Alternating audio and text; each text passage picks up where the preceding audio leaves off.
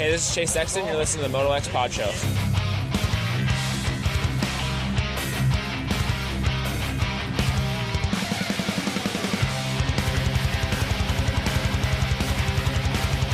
What's up, you guys? Jeremy McGrath here. You are listening to MotoXpod Show.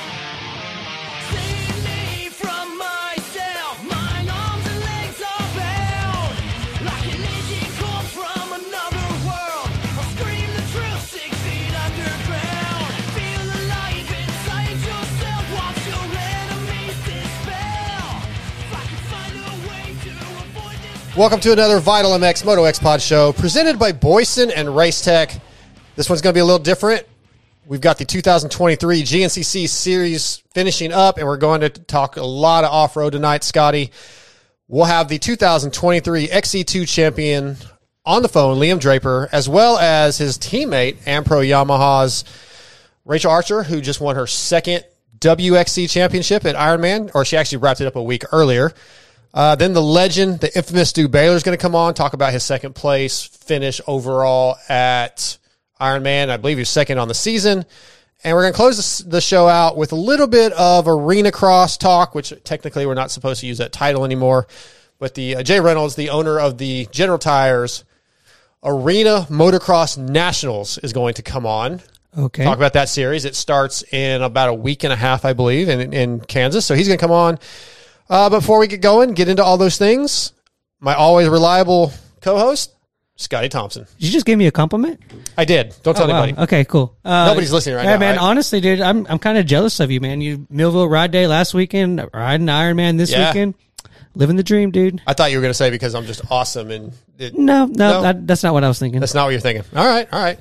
Well, also on the phone, all the way from the UK, my buddy Lewis Phillips. Hello, it has been a while. It feels like it's been way too long for me, for you. You probably feel like uh, it's been a blessing. Yes, sorry I haven't been around. I've been doing important things like watching a puddle evaporate. Um, Oh, okay. I am thrilled to see that you haven't tweaked this winning formula at all by improving the quality. What a D hole. this is not how you talk to me when we're having our friendly conversations every day, Lewis. Oh, uh, uh, uh, yeah, I don't know. I don't know where that came from, to be honest.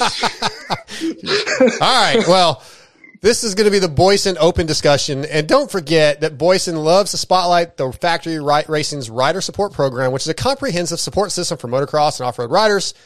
The program offers participants exclusive access to Boyesen's products, yearly discounts, and the potential to become one of their new product development test riders. If Scotty would ever get his bike back together, he could do that. Join the community of Boyson Factory Flyers by visiting boyesen.com. Uh, yeah, so Lewis, we're going to keep you on just for a little bit tonight because we're doing a lot of off road talk, and that is not uh, your specialty. You have other things. no, if you're going to be doing that, then I'll get back to watching my puddle. It'll last just a little bit longer. Just how many uh, how many tiles are on the ceiling of your? How many of tiles? yeah. Well, I'll get to that after the puddle. okay. Well, listen, Lewis. Last week we Scotty and I were talking about the quote unquote crossover race that's been hinted at that uh, Luongo has been kind of touching on and trying to get together with um, MX Sports and Feld to have again a crossover race that I think would be very exciting. There were some questions brought up by Scotty about how some of this is going to work. So, can you give us some the details that you know of how the point structure would work, how how that would happen, and kind of work for? We have the AMA maybe involved, the FIM with uh, that side of the MXGP uh, series. So, like, how would all that work? Um, well, it is just a rumor. Like there really aren't any details. But when I say rumor, it's not like just something that's been out and about. There have been meetings. Um, team managers were notified that this would happen. So like, it's a little further along than a rumor, but that doesn't mean that there are any details or firm plans in place. When this first surfaced, it was the middle of 2022, and um, at that point, it was rumored to happen in 2024. That's obviously not happening. So maybe this will never happen. They are definitely still keen to do it, but as you alluded to there, there are a lot of um, a lot of ins and outs to this thing. So, first and foremost, it would be a current round of MXGP and a current round of the AMA Nationals. So it wouldn't be an additional race. It wouldn't be, it would literally be as if nothing, it would just be a special version, or not even that, because it, it's what we've got already, but it would just be a slightly special round of each series. Okay. Effectively, a normal round with more riders. Um, the way that it was, the way that I got it explained to me is that the riders would be scored as they finish, similar to the nations. Um, so if Tomac were to win and then the next closest AMA rider was fourth, they would get first and fourth points. The AMA rider wouldn't wouldn't be pushed to second because, like, you I mean? The MXGP riders wouldn't be removed from the AMA points. The idea behind that would be to keep everyone racing hard and Sexton not be like, well, I don't need to pass Prado because he's not in my championship, so it makes no difference to me. Um, so that's that. I've heard that a few times. Um, yeah, what else do you want to know? I don't really know. Yeah, what else do you want to know, Jamie, friend? So, so when we were having the conversation uh, last week about it, Lewis, the he, I was trying to figure out how you would choreograph all the different sanctions of the of the different events. You have, you know, you have the FIM, then you have the people that uh, Infront, and then you have AMA, and then you have MX Sports, and then you have, uh, you know, because now the Super Motocross together, you have Feld a part of it. How does how would you see that that would be organized, and like would all those people get along? Well, um, Feld and MX Sports are obviously already getting along, and qu- that's very public. Quietly, they are also getting along with Infront. Like they are doing monthly emails and calls, just talking about motocross, like essentially just bench racing. So that all three of those entities are like working well together, or they're not working together yet, but you know, they're singing from the same hymn sheet, which is good. Um, if this race were to happen, I don't know how what would happen as far as rule books and fuel and sound and all of that sort of stuff. yeah, I'd imagine that's probably one of the biggest tripping points that's what I was because thinking. if it if it's going to be a round of MXGP, you can't tell the MXGP teams to suddenly adhere to different rules, and vice versa. You can't tell the AMA riders to do that because it will be a round of their series as well. Um, so yeah, I don't know about that. That would be the big. I'd imagine that would be one of the things stopping this, along with what would they do about the age rule? I guess you would just say that uh, for MX2 riders from Europe, you still have to be under 20, uh, under 23. And then if you're an AMA rider, you can be whatever age as normal. Um, I guess that's how that would work. But yeah, apart from, apart from, there aren't that many details out and about. And like I say, this may never happen, but it's stronger than a rumor. And like, obviously everyone in the world read my article on Vital MX last week. Yeah, everyone. Hundred I percent. I can see that by the numbers. Yes. Um, um, and Luongo is like openly discussing this. And you know how it goes in this sport. If it's if something is just a rumor, no one's going to give an interview where they answer questions about it quite like happily. So Yeah, yeah. even the fact that Luongo is talking about it, that should tell you that it's more than just a rumor. It's a plan that they are trying to get off the ground. Okay. Oh, um, ahead, Scotty. well, how would how would the what do you think that would happen with the TV broadcast? Would CBS and NBC both be there? Uh, well, CBS don't. All CBS do is take MXGP TV's. Oh, okay. um, I didn't realize that. They don't. The CBS don't do anything like particular for MXGP. They just literally rip off a feed and put it on American television. They aren't involved at all, apart from having a deal to stream it or not stream Okay. it, uh, broadcast it. But yeah, I mean, that's one of those details that obviously we don't know yet. But MXGP and NBC Peacock would just have to come to some kind of agreement, I'm sure, and they they they would probably figure that out. How likely do you personally think this is some, to happen? Say next year. Well, what next year, twenty twenty four? Well, it's not on the schedule 24, so 25. Yeah. Okay. Um, see, I liked from everything that I've been told, like team managers being notified, the the conversations I've had with Luongo on and off record. That all makes me go, well, this this will happen. This everyone is super positive. They believe this. But then when we start to have these conversations and talk about TV and rule books, then I start to go, huh, I wonder if they will ever like get through the the Red mess tape. to make this happen. Yeah. But I think where there's a will, there's a way. If everyone wants this to happen, and I think they will, then at the end of the day, if Feld, MX Sports, and Infront are on board, there's nothing stopping us because they are the three most powerful uh, organizations in the sport. So if they are all going to push it together, why would there nec- why would there be an issue? Yeah, exactly. Like Scotty said last week, I think I think you said Sky like, well, what if say f- one team didn't want to do it or whatever? They're like, okay, well then I guess you're going to miss out on points because Yeah. we're doing it. You know, if the Yeah, two, so if the it's two, not even go ahead. it's not even a case where one team would say they don't want to do it because as far as the teams are concerned, this is a round of the champ. Like Exactly. it won't. If you look at the pro motocross schedule, you won't notice a difference because it will look exactly the same. It's just that those people in the know will know that when you go to Redbud or High Point or wherever it is, there's going to be more riders and it'll be a lot a much bigger event. An event that, if it ever happens, and again, I need to stress if because who knows? Um, if this happens, I genuinely believe it'll be bigger than the nations. I agree with you. I think it's something that a lot of the fans have wanted to see for a long time.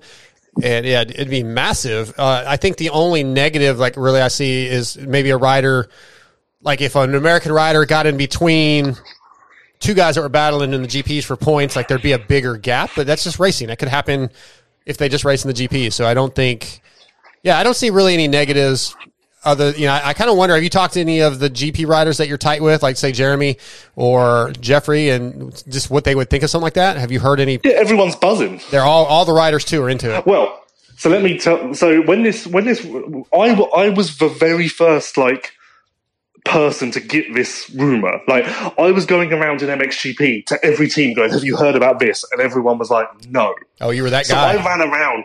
I ran around spreading this like fucking like wildfire. Like COVID nineteen. Um, yes, I was. It was my. It was, for like two weeks. It was all like I, I literally was how I started every conversation. Like, hey, do you want to hear something cool?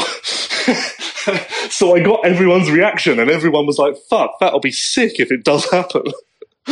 I love it. I mean, Scotty, it just I think it's a win win. Yeah, I mean, I think it'd be cool if they finally would put a uh, to bet to rest all these questions that we always have. Uh, I don't know if it does that because it's just one race. Like, well, if it happens every year, then you know. yeah, I, I still feel like the way to put those questions that you're talking about to rest, who's the best, is you'd have to have a full series where you race in a lot of different terrain, and, and I don't think one race tells you a whole lot, but it'd still be pretty badass. Yeah. even even one championship doesn't tell you a whole lot Sure, because sure. Pra- Prado won the MXGP title. Was he the best rider? You can debate that all day long. Um, like yeah, so like you, even, even if you run ten championships, there would always be a question. There would never be an outright answer unless someone like Carmichael just wins all ten, and then obviously it's quite clear. Pretty clear, yeah. Changing the subject. Speaking of Jorge Prado, have you had any communication with him since he's been riding a little soupy? No, I, I, I don't want. I, I just imagine that his phone's probably blowing up. Yeah. So Oh, yeah. Okay. I don't. I don't want to be that guy. I, I re- if I think, like for instance, when Jeffrey got hurt, I was going to text him, and then I was like, "Well, everyone's texting. Mm-hmm. him. I don't want to be. I don't want to be one of the mm. sheep. I didn't How I live him. my life. I didn't, Lew- text. I didn't Lewis text is, him. Lewis is playing chess and everybody else is playing checkers. I like it. It's like when Jamie finished for GNCC. I was going to contact him, and then I was like, "Everyone's contacting Jamie." That is true, including Prado and Herlings. They both sent me text saying, "Good job, Darkside."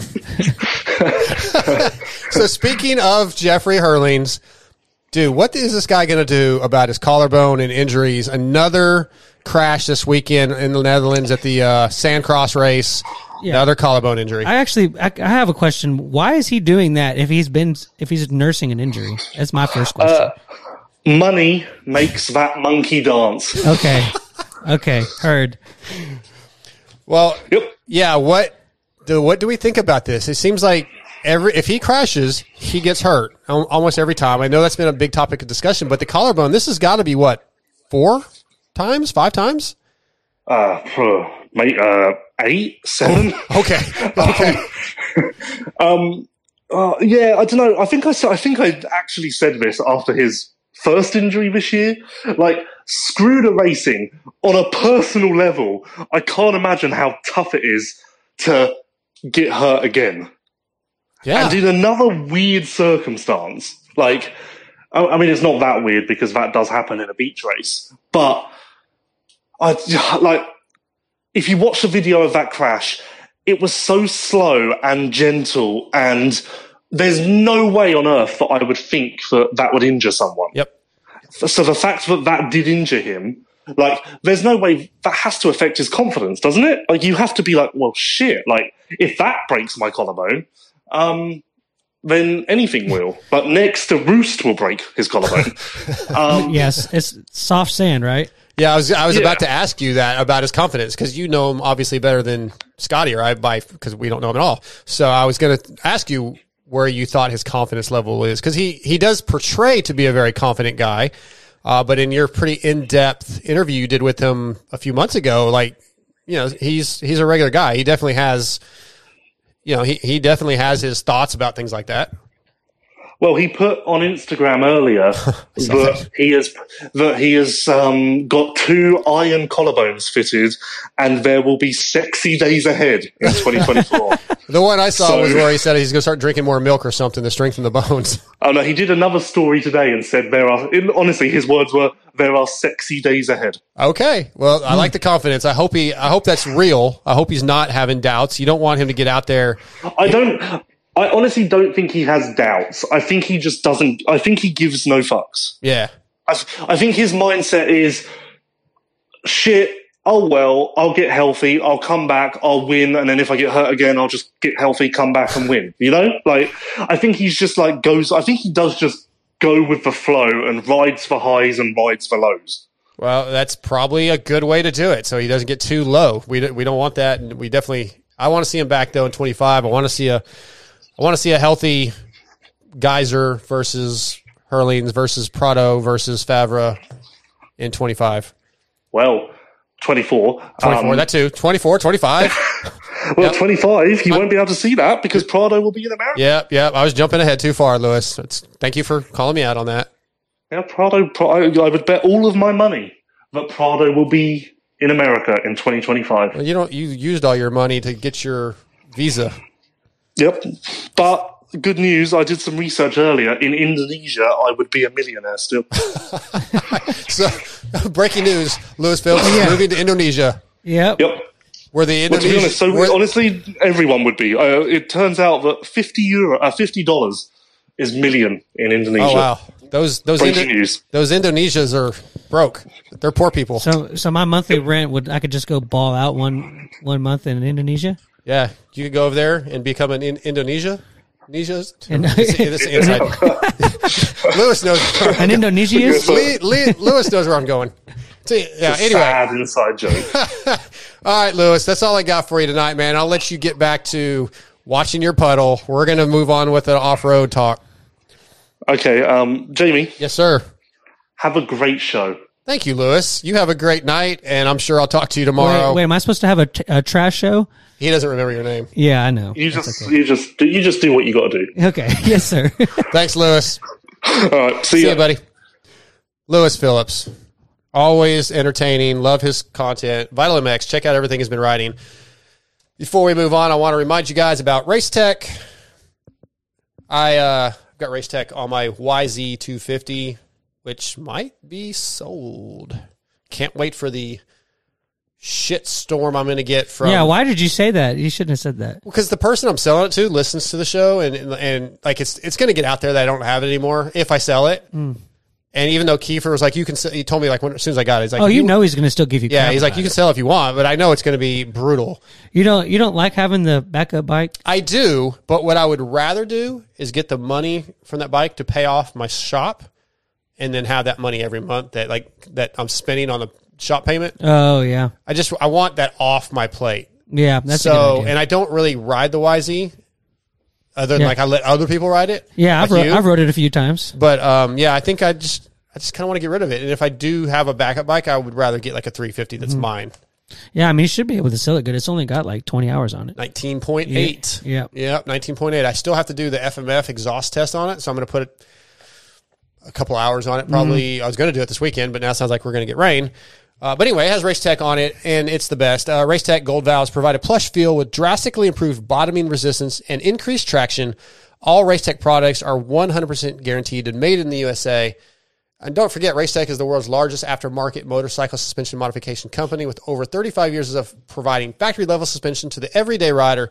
And they're located all over the United States. Check out racetech.com to find your local service center. Get to get with their uh, your local service tech. Meet them, introduce yourself, start using them. They'll, they'll probably at your local track riding. They'll help you out with all the all your needs. Uh, yeah, you want to get into some GNCC talk? Yeah. So, Iron Man this weekend, right? Uh, what we got? I got ten minutes before we got to get. Let me kind of ask me some questions. I got to text Liam and let him know we're calling him here in a minute. So, yeah, do you got any? You got any questions? Yeah, before- well, well, the first thing we have to address is the is the uh the post that you put out that I guess was prompted by your buddy Kiefer. oh, the the train troll yeah, training. the the Yeah. before troll training and after, dude. Yeah, like yeah. honestly, when I saw that, like it's it is kind of funny that y'all were do- that you know joking around like that, Sure. but like, dude, like that is that is two completely different people. It's insane that what what you've Yeah. The, The- first, the before picture was actually when I was riding in the desert with Kiefer when I'm I got the Yamaha. So that was a year, over a year ago. yeah But yeah, much, much better shape. So yeah, okay.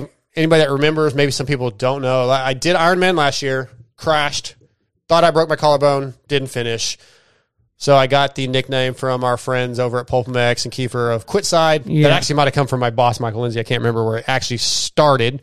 doesn't matter. Got a lot of crap about not finishing, so I went back this year for redemption. I did finish. I signed up in the plus 45 B, which I probably should have signed up for C, which that's what I did in Florida. yeah Those guys were a lot better, but I did finish. I finished 15th. I had been telling everybody 13th, but it was 15th. yeah 15th out of 22. And yeah, I, mean, I was pretty happy with it. Uh, when I got the checkers, I could have went another lap. I felt pretty good. I was glad I didn't have to go another lap. And we're going to probably talk more about this after the guest because we do have our guest coming. I can't get too much into it right now, but um, track was perfect. They got a little bit of rain before the race, or the course was perfect, not the track. Wasn't too muddy. A couple sections were pretty muddy, but it, it was really a, a perfect off road race. It was so much fun before we get into the details of the riding, I, I want to thank a few people. So Ampro Yamaha had me out. That team is owned by legendary off-road rider Randy Hawkins. Yep. Randy was fantastic. Mike Ulrich with Yamaha got me hooked up on that situation. And then I want to thank all the riders that were part of that. Uh, the team, Ricky Russell, Liam Draper, Rachael Archer, Zach Osborne.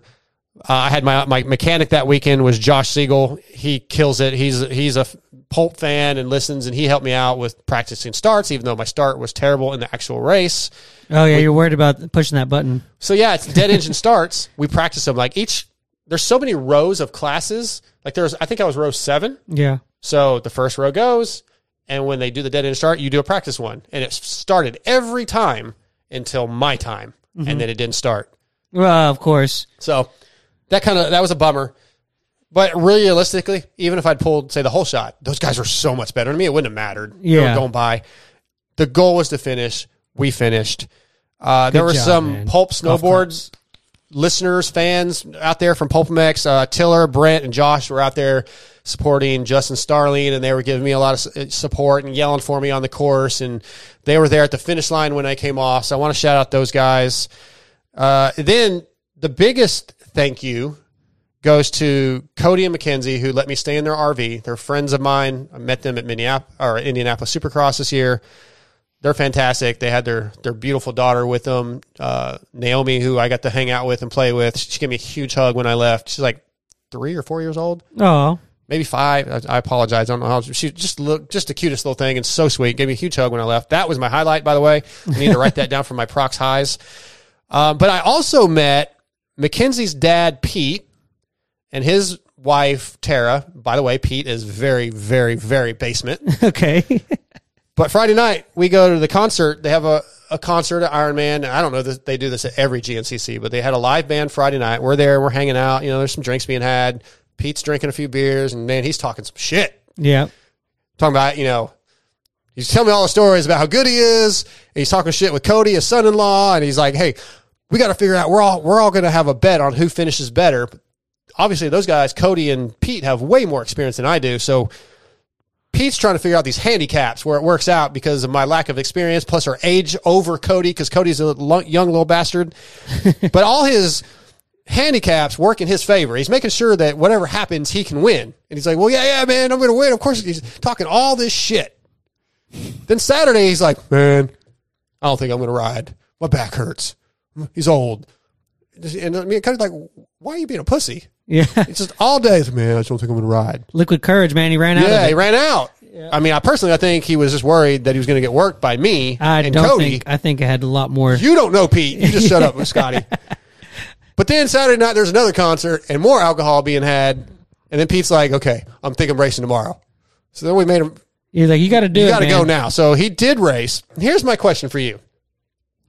So at the end of the day, we both finished, Pete and myself.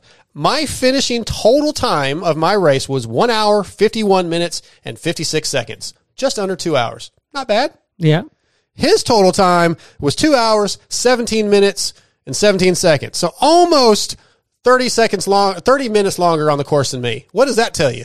That's you were uh, probably cheating. tells me I finished the race faster Yeah, than him. uh, it does. That's all I know. Yeah. Any other details do not matter. I got you, Pete. I finished in less time than you did. Yep. So I think that makes me the winner. The tortoise get uh, tortoise in the hare. Yep. Now Yep. Cody, I tried pulling up Cody's results, and the GNCC website was giving me crap today. But Cody, Cody rips, and honestly, Pete rips too. I looked at his lap times.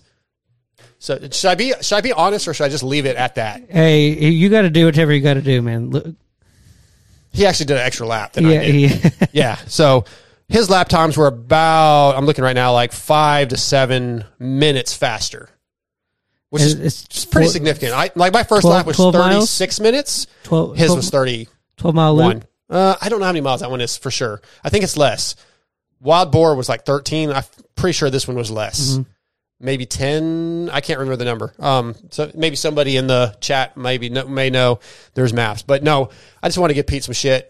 It- Yeah. The whole family was fantastic. I met Mackenzie sister and her husband, Pete's other daughter, Sarah and Ryan, just the whole family welcomed me in. Yeah, those the Tara made uh, this roast or pot roast for dinner. Oh my god! I generally don't like pot roast. Yeah, I'm you mean One of the either. best things I've ever ate in my life. Like I had two or three bowls of it Saturday night. Didn't care. Was that because you were tired and under any kind of influence, or is it just that good? We'll get to that after the show. Okay. After the after the guest, we got to get. Well, yeah, there was a little bit of drinking had. That was after though. The drinking was had after. Okay. I think that was Saturday night. So what to Yeah. say is it, Well, I, I drank a little bit Friday night, but like one beer that Pete gave me because I felt I, I felt the peer ooh, pressure. one beer, man. yeah, well, you, for me, that's I I don't like beer. Fair enough. But I, yeah, it was it was some really good food. So I just want to thank all of them for everything they did. Just a great family, and I appreciate their hospitality. It's really nice having people that, and the whole GNCC scene is that way. Yeah, they're, Like, they're everybody is just awesome. We definitely aren't going to get wrap this whole thing up and talk about it too much. Let me. Uh, I'm gonna work on getting Liam on the phone while we keep talking. But um, yeah, Ironman Hill. That's kind of the highlight of the course. It's one of the the big obstacle that everybody kind of worries about. And unfortunately, I'm going to get a lot of crap for admitting this, but I didn't make it up Ironman Hill one single time. Mm. The very first lap, there was a traffic jam. I got halfway up, and the dude in front of me kind of hit the guy in front of him and then fell over. And then I had to stop and go back down. And I just said, screw it. And I went around. And every lap that I got to Ironman Hill, there was a traffic jam. I said, screw it. I'm going around every lap. And I kind of regret that now, Yeah, but I just wanted to you got to finish, man. Like that's I, I'm yeah, the goal was that. to finish because I'm if I you. didn't finish, I was gonna never hear the end of it. So yeah, we're gonna get our first guest online, and he'll probably give me some crap for not ever getting up Ironman Hill this particular week. I did do it last year. That I don't guess that counts really. Um, so I'm It's a little like bit. yeah, you can't get you can't have your cake and eat it too. You either no, but look, I finished. yeah, you finish or don't. Next you don't get year- the hill or get the hill. Next finish. year we'll be we'll work on improving time and being better. Uh, but FXR is designed by racers for racers with industry leading fit, finish, and performance. Progression is the name of the game with every new piece created. At FXR, we push our brand to the next level to provide you, provide you with the best products possible. Visit fxrracing.com to see all the numerous gear lines. The 2024 gear line colorways are out. They're available at your local shops. Ask for FXR. Tonight, FXR brings us the 2023 GNCC XC2 champion AmPro Yamaha's Liam Draper. What's up, Liam? What's up, guys? How are you? Good man. Uh, has it all sunk in yet? How are we feeling? Uh yeah. I mean, it's slowly, slowly sinking in. It's quite funny. Uh, me and Craig, Craig DeLong, been hanging out together since we left the track. We played golf together today, so it's kind of like chatting about it most days together and hanging out. It's quite funny, really. Yeah, like I don't know how much you know about the show, but you know, we primarily focus on motocross and supercross. So I always kind of wonder. There's a lot of things I don't know about the off-road world, so I wonder how that championship compares in your mind to say a super like Eli Tomac win a championship, and what how much it means, how much of your life has been this has been the goal. Yeah, I mean, this is this is a big goal and a big dream of mine. I mean, I'm originally from New Zealand, so I I packed my bags in uh, 2018 and left New Zealand and lived in a sprinter van and did the whole thing. And um, it's crazy to think how far I've come since then. Yeah, since we don't know you that well, let's get a little bit of that background. Grew up in New Zealand. Uh, what? How did you get into motorcycle racing? I did read, do a little research, and I saw that your parents, I guess your dad rode, and your parents met while racing. I believe. So I assume that's your entire, kind of your entire youth was just around motorcycles. Yeah, definitely. Um, yeah, it was through my family. My dad raced, and uh, yeah, I mean, it just progressed from you know every kid's P Dub fifty, progressed up and up, and I actually got off of um, an off road black and did trials for three years, um, three or four years, just solid, and then I did moto in New Zealand, and then um, after that, I went back to off road and um, a really close friend of mine. Um, I'm sure you guys know Ben Townley. Oh. Um, he was like, I lived with Ben for a while, and uh, he's like, man, you gotta you gotta do something with this. Um, so I got uh, a good friends with Wibbs too, Paul Whibley, a former GNCC champ, and we kind of just lined some things up, and yeah. Got in contact with someone over here in America in 2018, a Husky team and um, yeah i'd never talked to them over the phone just through email and stuff. And yeah i jumped on a plane and they were there at the other end and picked me up and i stayed with them for a few days um, and then yeah i got my own van and my dad came over and we built it out and i lived in the van for two months. And then uh, i met stu at a race in georgia and uh, ended up living with stu Baylor for two years and was in his wedding and everything, and that got me onto the onto a KTM and KTM support, and then uh, yeah, for the last four years I was on a KTM supported team, and yeah, then I got in contact with Randy at the end of end of last year, and here we are. So, growing up in New Zealand, what is the racing scene like? The the motocross scene, the off road scene. First of all, it sounds like you were more drawn to off road, but is there a possibility to earn a living in New Zealand racing series, or is it is coming to America kind of the the end goal most of the time? Yeah, I mean, America is always the end goal. Um, uh, obviously, people like BT and even Cody Cooper made a living in New Zealand racing motocross, but it was probably uh, maybe maybe Paul Whibley was the only guy in New Zealand in off road like hare scramble racing to make it a job. So I worked worked all week and uh, raced on the weekends. I used to did a little bit of work on a farming business and driving tractors and a bit of everything really and yeah just to make it work Awesome. Hey, so we had a listener that wanted to uh, know what kind of bonus you guys were getting from the like from the championship and from just a just a race. Right into the money thing, huh? That's why I, I'm just Right, giving the the people what they huh? want. Giving the people what they want. yeah i mean it's she ain't no supercross and motocross budget that's for sure but uh no i mean we make we make it work and um obviously i'm not going to say the exact number That's because fine. Yeah, it'd no probably worries. get me in trouble but uh no i mean it it's an off-road budget and um it's enough i enjoy it and um yeah it's enough for me to do it for a living So no no Lambo being picked up this week though, huh? no i ain't rolling down to the lambo deal this week Yeah, yeah. So I, you know, I don't really follow the sport crazy. I do keep up with it somewhat, and uh, but I, I've heard, I've kind of seen that that's the general vibe that it's it's enough to where you're enjoying doing it and it's everything's taken care of, but it's not, it's not anything like that's crazy. And I, I've, I'm kind of curious to see, it seems like y'all are getting bigger. So I, I would want I would wonder what it's going to be like in the next few years, and and if I don't know if you're moving up classes next year or not, but that sh- that should change things as well. Correct?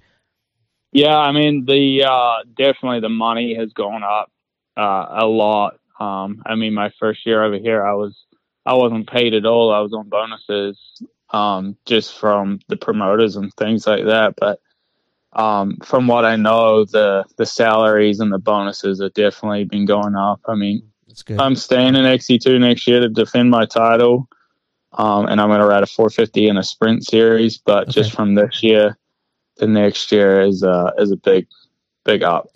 Yeah, I always we've had a I've had Craig DeLong on in the past, and obviously your teammate Ricky Russell. Those are the two main off road guys we've had. I, I find it interesting that the sport, the GNCC, the off road series is are not as big as quote unquote popular as Supercross or motocross on TV and commercially, but at the events there's.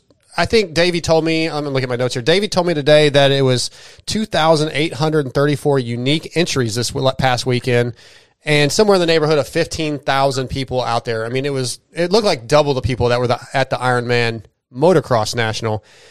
It's a shame that it's such a big fan supported event, but the pay is not as significant, obviously. And I wonder if a lot of that is because the coverage is more difficult to show it on TV, or I, I just wonder why that is. I, I honestly think that is it. I mean, um, we they do their best with the drone footage and, and all that, but nothing beats you know being in a stadium and having a bunch of cameras super easy to get to and TV coverage. It's almost better to watch. You know, I've been to Supercross and motocross, and sometimes it's even better watching it at home than being there. Yeah, for sure. Uh, yeah, it's interesting. I just think you guys deserve a lot more recognition from the mainstream media than what is given sometimes. I mean, the fans see it. The GNCC fans are unreal. Uh, I've, Yeah. I've now been a part of three of them: the snowshoe or not snowshoe, uh, wild boar, and this one with you guys. And then last year I did Ironman with the KTM team, and it's just yeah, it's crazy how many people are there, and it's so supportive. Like those guys are out there helping, and they're they're along the course just yelling and cheering, and it's it's one of the coolest things I've ever experienced. Yeah, definitely. I mean, if uh, if you get a chance to do it next year, I'd uh, I'd put snowshoe on your list because that one's just as wild as, uh, if not wilder than what you just went to. But that's the one. Okay, I think that's the one that's like real, like rocky and kind of more Yeah, tight. you Yes, may not enjoy the course, but No. the uh, atmosphere is something else. maybe I'll come Yeah. hang out, but I don't want to ride Yeah. that one. Yeah, Liam, Yeah. He, he has a he has a uh, tendency to have to go to the hospital when he does things like that. So we're gonna have to from Vital and MX ain't gonna let him do that. Right, for sure. No, it's uh, it's definitely one to uh, to watch the uh, snowshoe. We start on the pavement in the middle of a township. Oh, really? It's pretty cool. Yeah. Yeah, I'll try to make the, I'll try to make it out to that one. I You've- don't think I want to ride. You've it. never seen the footage? I always see I it haven't, no. Every year when they do snowshoe, I always get an Instagram clip of of somebody wiping out and taking out a, a banner or something on the first corner Nice. every every ti every year. yeah. Well, let's talk about this season, Liam. Uh, I believe it was three wins, nine podiums. I mean, clearly your best season by far. What do you what do you kind of make of that? You said you changed teams, but you know what what set this season apart from others? Yeah, I mean, uh, I'd been on a a team for four years, and um, nothing. Had, I'd never really. I I was capable of wins and proved myself that I was I was a guy to to win races, but could never seal it. And um, yeah, I I basically hounded Randy down for this opportunity, and they gave me a one year deal to prove myself. And uh, yeah, the team, I think the team is the biggest thing, you know, a team that wants to win and does everything possible to win and a mechanic that works his ass off. Um, just the whole lot just came together really and good teammates with obviously Zacho and Ricky. It's um, definitely helped. Oh, yeah, so um, I was looking at your your points or and like how how the, everything was structured earlier today, and I saw that you know you you obviously won the XC two championship, but there was there was a deal where it says that you know you got like tenth overall. I, I didn't I don't know the sport well enough, and maybe some of our listeners don't. To where I'm not really sure how that works. What do you you, you guys are in an overall championship as well? That's that. Oh, go ahead. Never mind. Yeah, Am I- so that's uh that's XC one and XC two joint. That's the overall points for Right. the year. So I'm tenth overall with the XC one guys. Okay, so which is um the top 10 is top 10 gets you on pro row like uh if a team's looking for you um to have a semi on pro row they need a top 10 guy so being inside the top 10 is quite a big thing Okay, yeah. See, I, that's kind of where I was going, where I was thinking that, that that was, but I wasn't really sure about all that, and I didn't realize the pit thing. That's really cool. Do you, uh, do, have you ever seen? Has there ever been an XC guy, XC two guy finish higher than that, higher than what you did?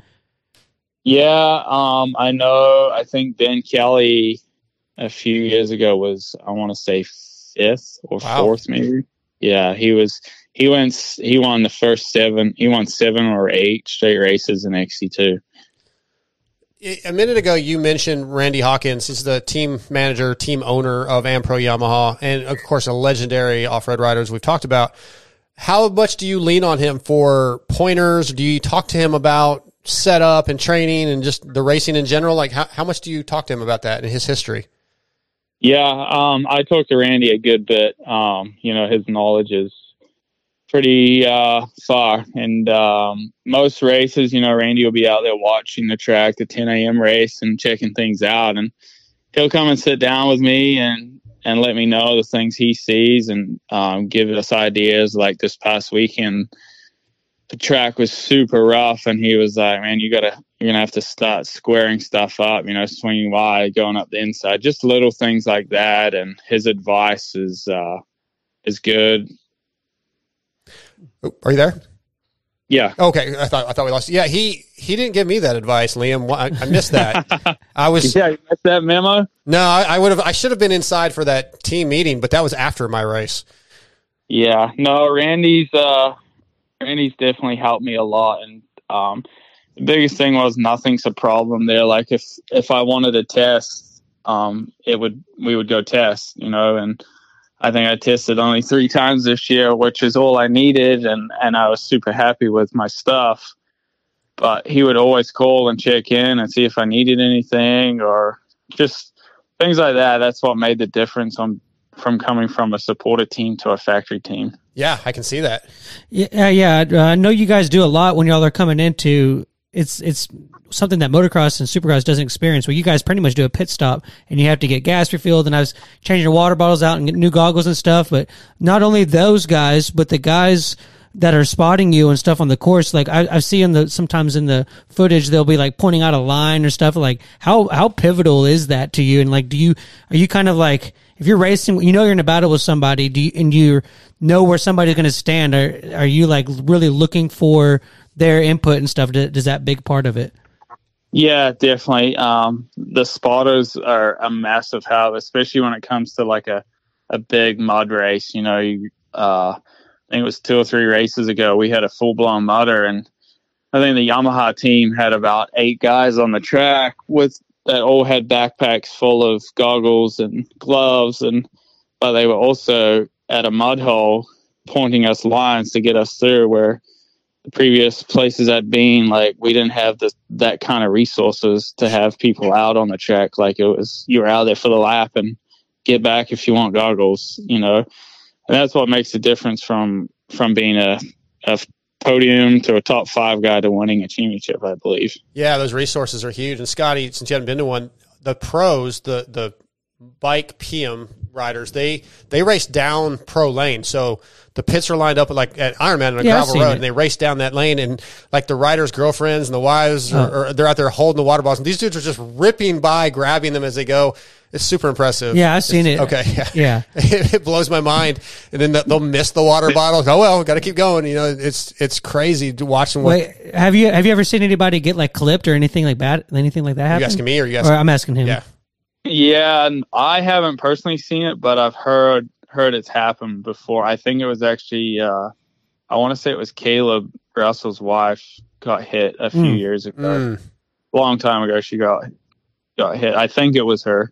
Yeah, that's that. I can But, see it uh, happening. it could easily happen. Normally, normally we try and get them in a tight left-hand turn. Normally they put a chicane right before we get on or leave pro row. But the left-hand turn, a slow left-hand turn's the best because we were always going to grab the bottle with our clutch hand. Right.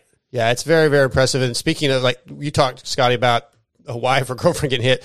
There's also fans that are just like running across the track. Yeah, and it's people nuts, getting man. clipped. I think Justin Starling said he saw somebody get hit, and I had I came in a tight section at one point. And there wasn't much room but for one bike, and there was three dudes running down the track in front of me. I was like, "Dude, Yeah. move!" Yes. That's what. Uh, that's why you need to get to snowshoe. There's a, a mud hole. It's called Howard's Hole. If you guys get time, search Howard's Hole snowshoe on on YouTube or whatever, and it's friggin' crazy. The quad ra- the quad day's worse than us because there's there's every bit of a thousand people at this mud hole. and they will stand in the middle of the track and um like they'll ride with the. I've seen people jump on the back of the four wheelers and just go for a ride until they fall off. But Oh, that's. Dude, that's they take coolers down there and they're down there from eight o'clock in the morning, Yeah. jam packed full of coolers. And luckily, we don't have as many because they're all still hungover. but we don't see too many. There's only a few, but yeah. that's pretty impressive. It's similar, I guess, to me what I saw at Ironman Hill. Like there's hundreds, if not thousands, sometimes of people just standing there and waiting for bikes to go flying, and they all have their cameras out, but they're also ready to grab somebody if they start to Yeah, fall. So, yeah. yeah. Yeah. Uh, hold, hold my beer. You mentioned testing a couple times this year. How does testing for off road work again compared to what we're used to? Track terrain is very, very different between these different types of the different courses you go to, and I'm sure it's not as easy to set to go out to a place with factory Yamaha and have a, a suspension guy there and do all your testing. So, how does a testing day work for you? Yeah, um, so we use we use Factory Connection, and um, so the preseason testing, uh, we normally go to Randy's place in Union, and um, we just beat in a woods loop kind of deal, and test test a bunch of stuff, and then we go away and race the southern races in the dirt, and um, and we came back up north and kind of try to get a base setting for the rocks, but it's super hard because the terrain is just so different and you kind of just got to merge a setting together like a dirt, a rock setting that you think is going to be good. But the thing you got to watch for is it may feel good at the test track when you're sprinting for 10, 15 minutes, but you also got to set it up that that thing's got to last three hours. And if it's stiff, feeling stiff at the test track, it's sure going to feel pretty horrible at that last three hour mark when you're tired and your body's fatigued. Yeah, yeah. Hour three, it would be a beating for sure. That, that makes sense. Do you do you kind of have a time frame in your head where you go, okay, first couple laps, I'm sprinting, then I'm going to have a, a, a pace down lap, and at the end, I'm gonna, do you kind of time it out where you have times you push, or is it depend course dependent, or how does that work? Yeah, I mean, uh, normally uh, we stick together in a big train for until the gas stop. I think the Mm. gas stop, everyone's kind of chill for the first hour and a half, and then once you get to the gas stop, you figure out who you're with, and then it's like, all right, who's who's going to the front, and that's normally when the pack breaks away and you start seeing them split apart and normally after the gas stop is when I start going for it and, and sprinting away or or going with someone or trying to get away from the pack. Well, it seemed to work this year. yeah, I tried. To. Yeah. Yeah, I've I've always I've always been interested in how how you guys plan those because it seems like most of the people are pretty respectful and get out of the way, but like that that f- aspect of that you guys are going that fast and then you could come around around to somebody that's not as experienced and just in the way. It's it's it's a whole other factor that you guys have to think about. Yeah, definitely. And then you you get times. I mean, I think it was the last race. I was I was I led I led all day basically, other than about two miles. But the kid who was in second was Gus Riordan, who was second to me in the championship. But we got the fuel, we got the gas stop, and I was like, all right, I'm going for it. I'm gonna see if I can break him. And I sprinted away and I pulled 15 seconds or so and came round and there was lap riders down and I had to like make a new line and like I lost it all and looked back and he was right on my wheel. So sometimes it works and sometimes it doesn't. And then, you know, he followed me right until the finish and I, I couldn't break him. Yeah, it does seem to me like lappers. I mean, I was a lapper constantly at these races, but it does seem like guys are pretty good about getting out of the way. You give them a little rev, and they they move over generally. Uh, the wild boar one was a lot harder. It was so much tighter. It was hard to get out of the way. I remember that. But uh, Ironman, there's so much room. Guys were good about moving. Yeah, definitely. You know, most people are good. Um, you get those mud races where there's big mud holes and it's kind of harder, but generally they're good and they can hear you coming. You know, especially if you're in a group of people, they can hear you coming. But yeah, at last, and then you get to the last. The last lap's always a suffer. You know, it's all comes down to how mentally strong you want to be, and that was one of my biggest things. You know, I could be the fastest guy for two hours, but that last hour is all. How much do you want to suffer, and how much do you really want to mm. want to do this? And yeah, it's definitely a yeah, definitely long days sometimes you don't want to do it but it's that's your job and you got to suffer it out yeah so when you are leading a xc2 race you know the fact that you guys do have the overall championship that we talked about are you are you trying to pace the guy behind you? Like are, is that where the pit board and stuff is telling you? Or are you like man let me just catch as many xc1 guys as i can? Yeah i mean there was a lot of races this year where i would be so we start a minute behind XC1, mm. and uh, there was a few races I would catch right up into the middle pack of XC1 guys, and on adjusted time I would be leading the overall. But it ne- no one's ever won an overall from XC2. It's never ever been done, and I mean we can hang with those XC1 guys for most race, but there's just there's something in it. I don't know what it is. I don't think anyone's figured it out yet, but they always seem to pull away at the end of the race. So normally, I mean, the goal is obviously to win XC2, and it's all always cool to be in the overall, you know, up there with those guys. But my goal was always the XC2 win. Yeah.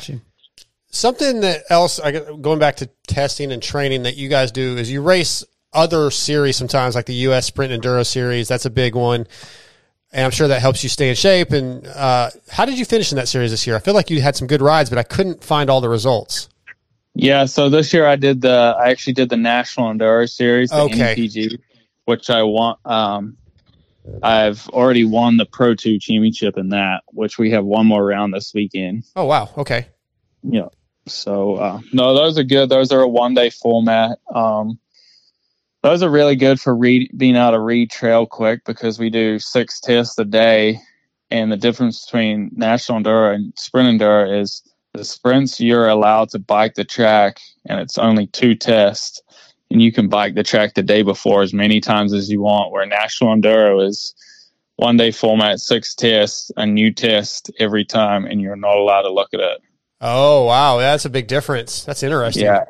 And you're going off of rows so like say it was me and you racing, like it goes off previous round results, but like I would start on row one, you would start on row two, a minute behind me, and so forth and so forth. So you're racing the clock, but you're you are racing other people, but you're not you're by yourself. Yeah, it's based. Yeah, Scotty and I actually did a local enduro here in Texas. That it's kind of the same idea. I think it had four tests Scotty, Scotty, I, uh, I, did, I got Scotty one. loaded my, my bike up. He borrowed my bike, and I came back from test two, and my bike was well, in the back of my truck, and he was gone. But yeah, yeah, I hadn't I hadn't rode in in like nine months, and I went out there to try to do one of those because just because it was a chance to ride. Yeah, it did not go well. Yeah.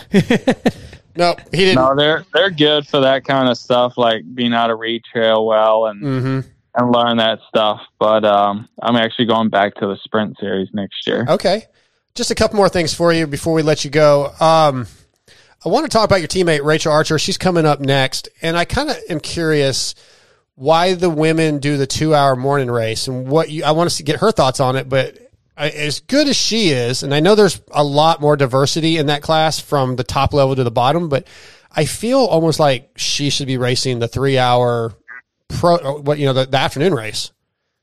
Yeah, I know. Uh, I know when we had our GNCC meeting at the end of last year, they talked about that, and the girls were all about it. But it takes a lot away from this pro women's class where half of them want to race two hours and half of them want to race three hours. And this fact was if they were to race with us, and they talked about racing with us and cutting them out at two hours. But the thing with doing that is they would lose all their TV time because Oh, they would just finish the race and go off while we're still racing for another hour.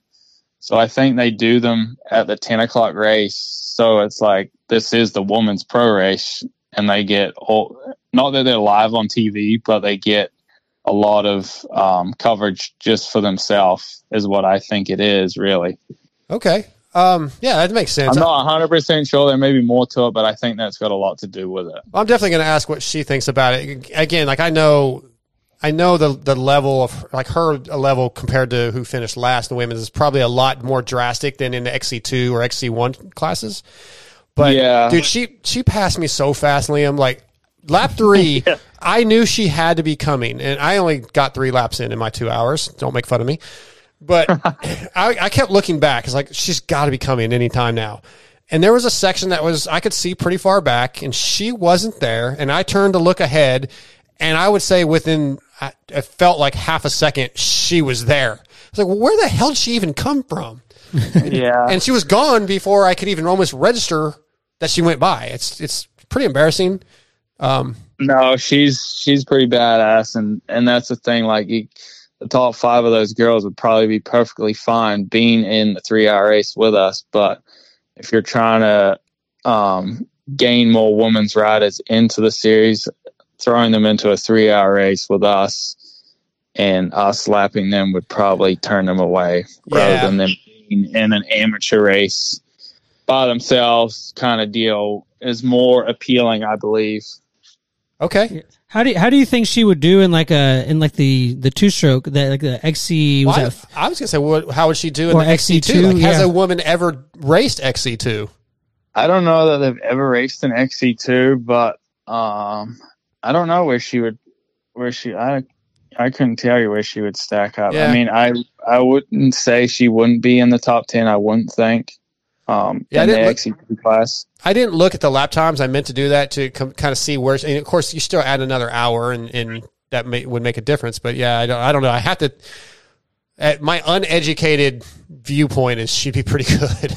Yeah, no, uh, and uh, she would be definitely for sure, and she's she would be one of them that could probably suffer it out for three Mhm. hours yeah, she seems like.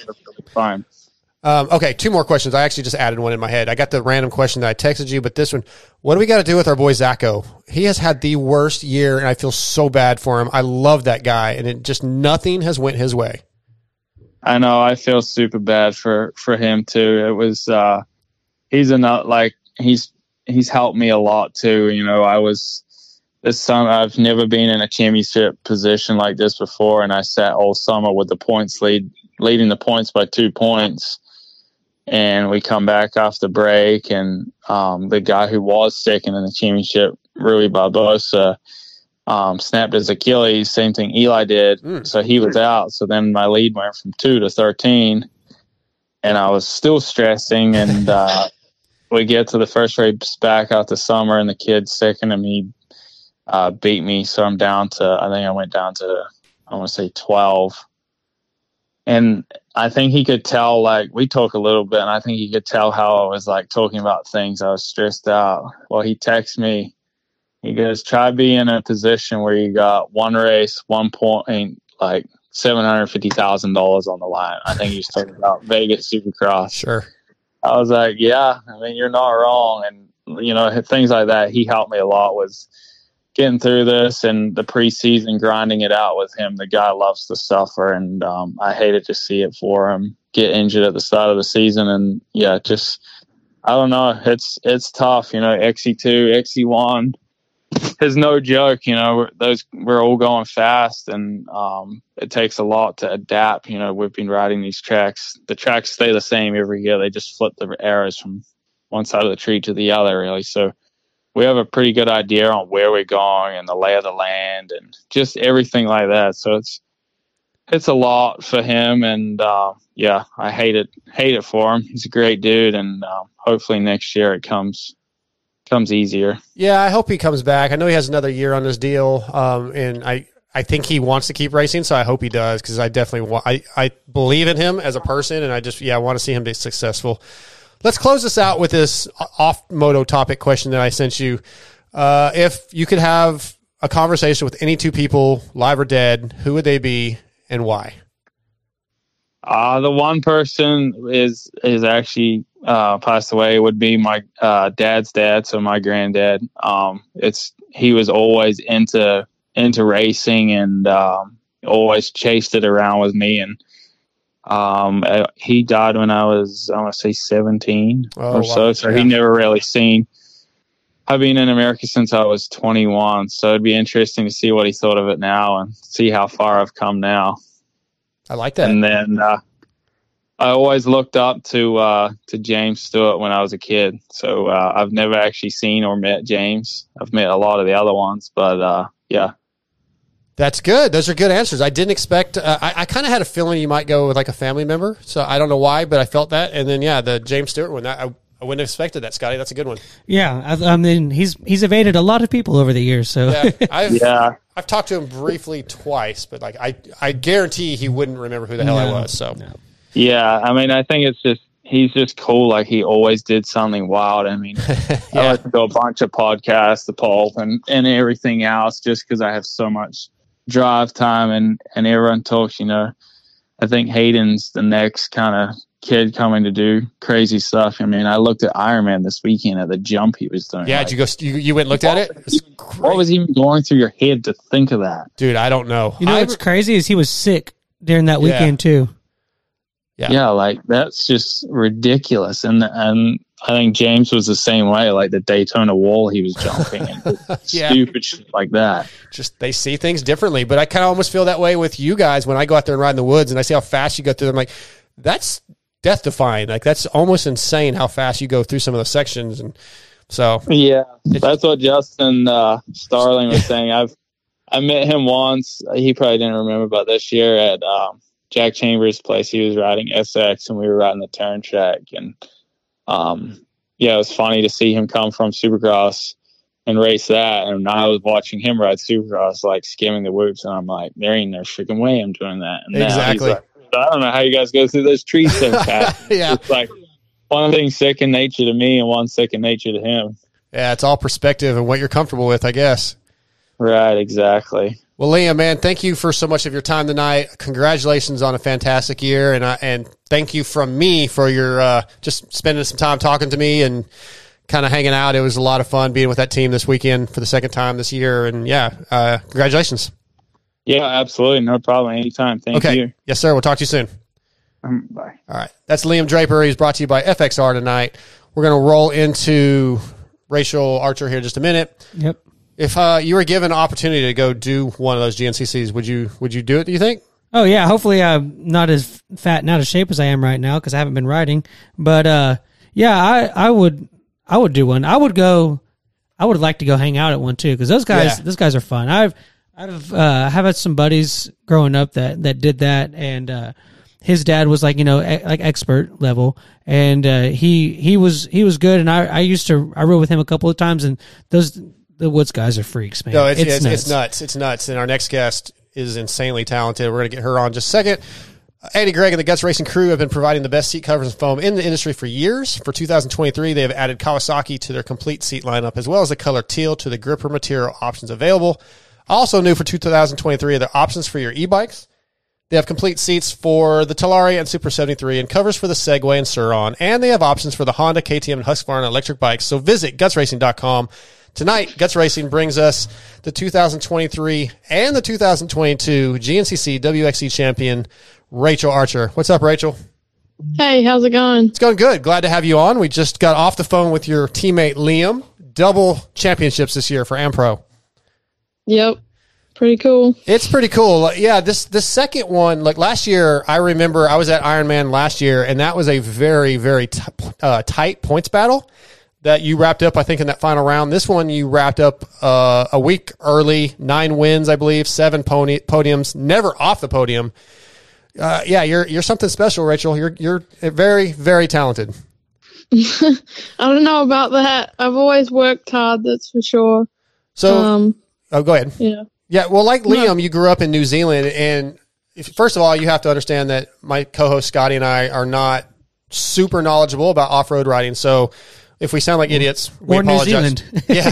But what was the scene like? How did you get involved with racing living in New Zealand? Um, well, my dad, Kevin Archer, he's he uh, raced professionally back home in New Zealand when I was well before I was born. Um, he was racing Hondas and he was always national champ and or runner up for quite a few years, and then got together with my mom and they had me, and then um, he was on Suzuki's racing for them up until I was about four, I think, and then he took a break from racing and got me a bike when I was three, and uh, we had a well, we we have a two thousand acre cattle farm, so I was always ripping around there and shifting cattle and stuff around the farm. So always riding up and down hills and just having fun. And then I decided I wanted to start racing when I was ten, so he started getting back into it and by the time I was 13, I had a few national championships and had dreams to move to the States and start racing GNCC. So that's what I focused on, like my whole high school career, basically. Yeah, and then we moved here when I was 17. we asked Liam that same thing. So I, it is possible to earn a living racing in New Zealand, but it does seem like coming to America is the end goal for the, for the most for the the best of the best. Yeah, it's, um, well, you can't make a living as a woman racing, that's Ah. for sure. Okay. but yeah, you definitely have to go abroad. It, even like all the pros back home, they all have full time jobs and just race on the weekends.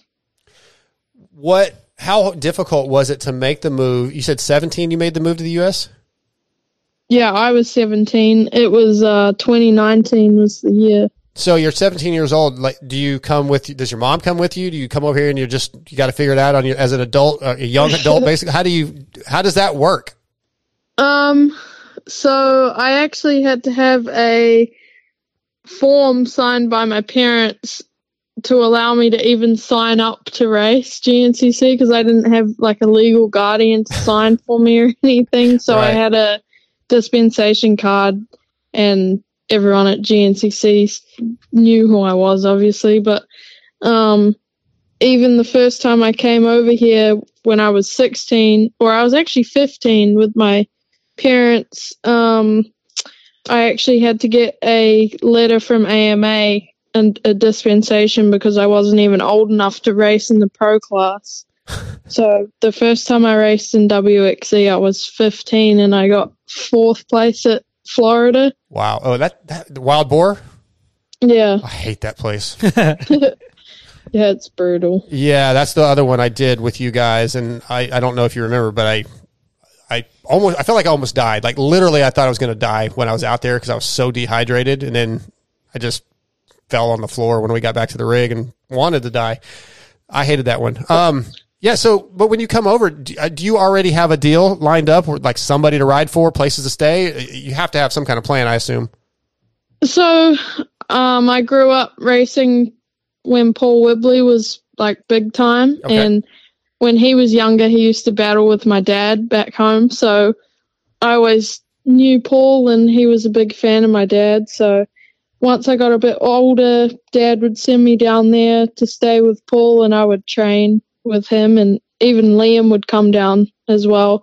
And um, so he got me contacts with Randy um, at AmPro, and it all basically fell in place from there. And Randy offered me like an amateur ride in 2019, so that's when I moved over here, and um, they tested me out basically. And I got fourth that year in the championship, and then kept getting better every year. And by 2020, I was um, battling with Becca for the championship when I was 18 and then three years later we have two championships.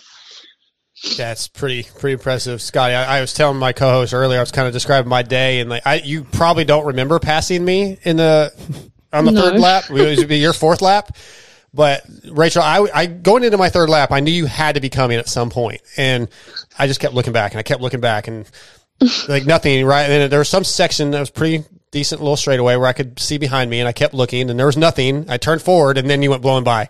Like I don't even know where the hell you came from. It was so fast. It was really embarrassing. Not, I mean, like I don't expect to be good, but God, you're fast. yeah. And it's got- Yeah. so I came off the track, Scotty. She's celebrating Yeah. right? Because she, you know, she had already wrapped up the championship, but she's celebrating her win. I came off and I was just like, "Thank you for being so fast," because I didn't have to do an extra lap. Yeah. yeah.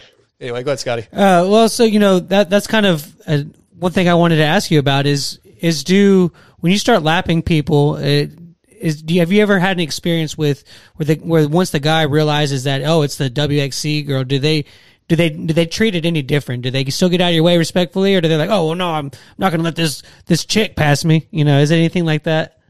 Uh, yeah, all the time. It depends who it is. Like, you'll get guys that don't even realize it's a girl. Like, uh, 2020, I think it was, in Florida, we had a four way battle going. It was me, Taylor Jones, Mackenzie Tricker, and Becca, Becca Sheets. And, um, we were in our final lap, and I was in third, and I had to pit. So I pulled into pit and dropped back to fourth. I'm trying to catch the top three girls, and um, a lapper like I'm going down a straightaway and in like fourth gear, wide open. This guy just like appears out of the bushes halfway down the straightaway, and I had nowhere to go. I t-boned him, and his bike was underneath mine, and I went to get my bike up, and I'm trying to get going, and next thing I feel someone grab the scruff of my neck and he starts punching me in the helmet. Oh wow. What the hell? Like I didn't even really register what was happening. Um, and then another lap rider stopped and like pulled him off me before he could punch me again. But that was pretty crazy. That guy ended up getting banned from GNCC, Yeah. but I guess he didn't even know that I was a chick or That's I'm not still sure. that blows me away because crazy. everybody seems. I was telling Scotty like everybody that I've acca- encountered in these off road races seems so nice and friendly and like people got out of my way and I, I absolutely got out of everybody's way that was faster than me. Just it just that blows me away. I wouldn't have expected that. But I guess when you have almost three thousand There's, entries, yeah, there's going to be one gonna turd, be one a hole. one turd in the punch bowl. Yeah. yeah. But yeah, you get like in the weekend, I had a few people try and race me, and they like hear you come up beside them, and then they look over and realize who you are, and they back off. Yeah. When you pass when you passed me on that your fourth lap, your final Sure, lap, there, there was somebody right on your tail though. Was Uh. that another girl or do you was that somebody in a different class or do you even know? um, was it a husky? Yes. Yes it was. That was Andrew DeLong. Okay. So That's Craig Craig's DeLong's brother, right? Yeah. brother. Yeah, we had a battle going. I passed him going up the hill climb, and then he passed me back. We probably went back and forth maybe six times, but yeah, it was real good fun battling with him. Yeah, because like I said, when you blew by, another one was right behind you. I was like, Jesus Christ.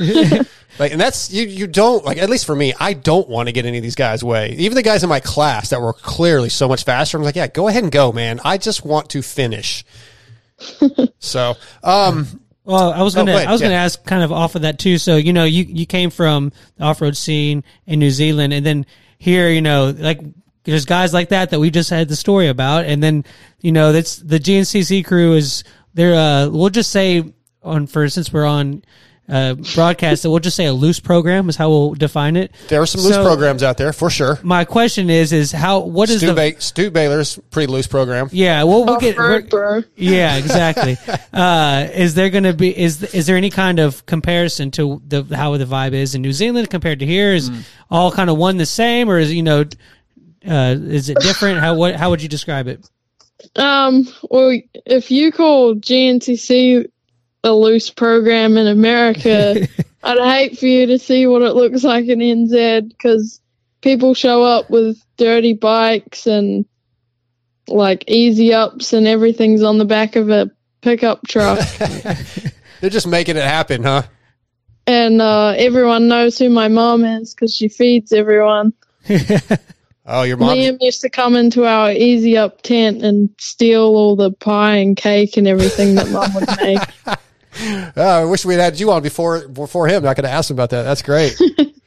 uh, to, to stick with the topic of you being, uh, you know, a women's rider, I asked Liam this thought. I find it kind of interesting that you race in the morning with us in the two hour race when I feel like clearly your ability should be in the, the afternoon three hour race. But he kind of describes, you know, some of the girls in your class are a much different level and there's different thoughts on it. But how do you feel? Would you rather race in the afternoon and three, do three hours? And past that question, would you ever consider racing XC2? And has there been a woman that's done that? She's done it. You did something, didn't you? I saw on your Instagram.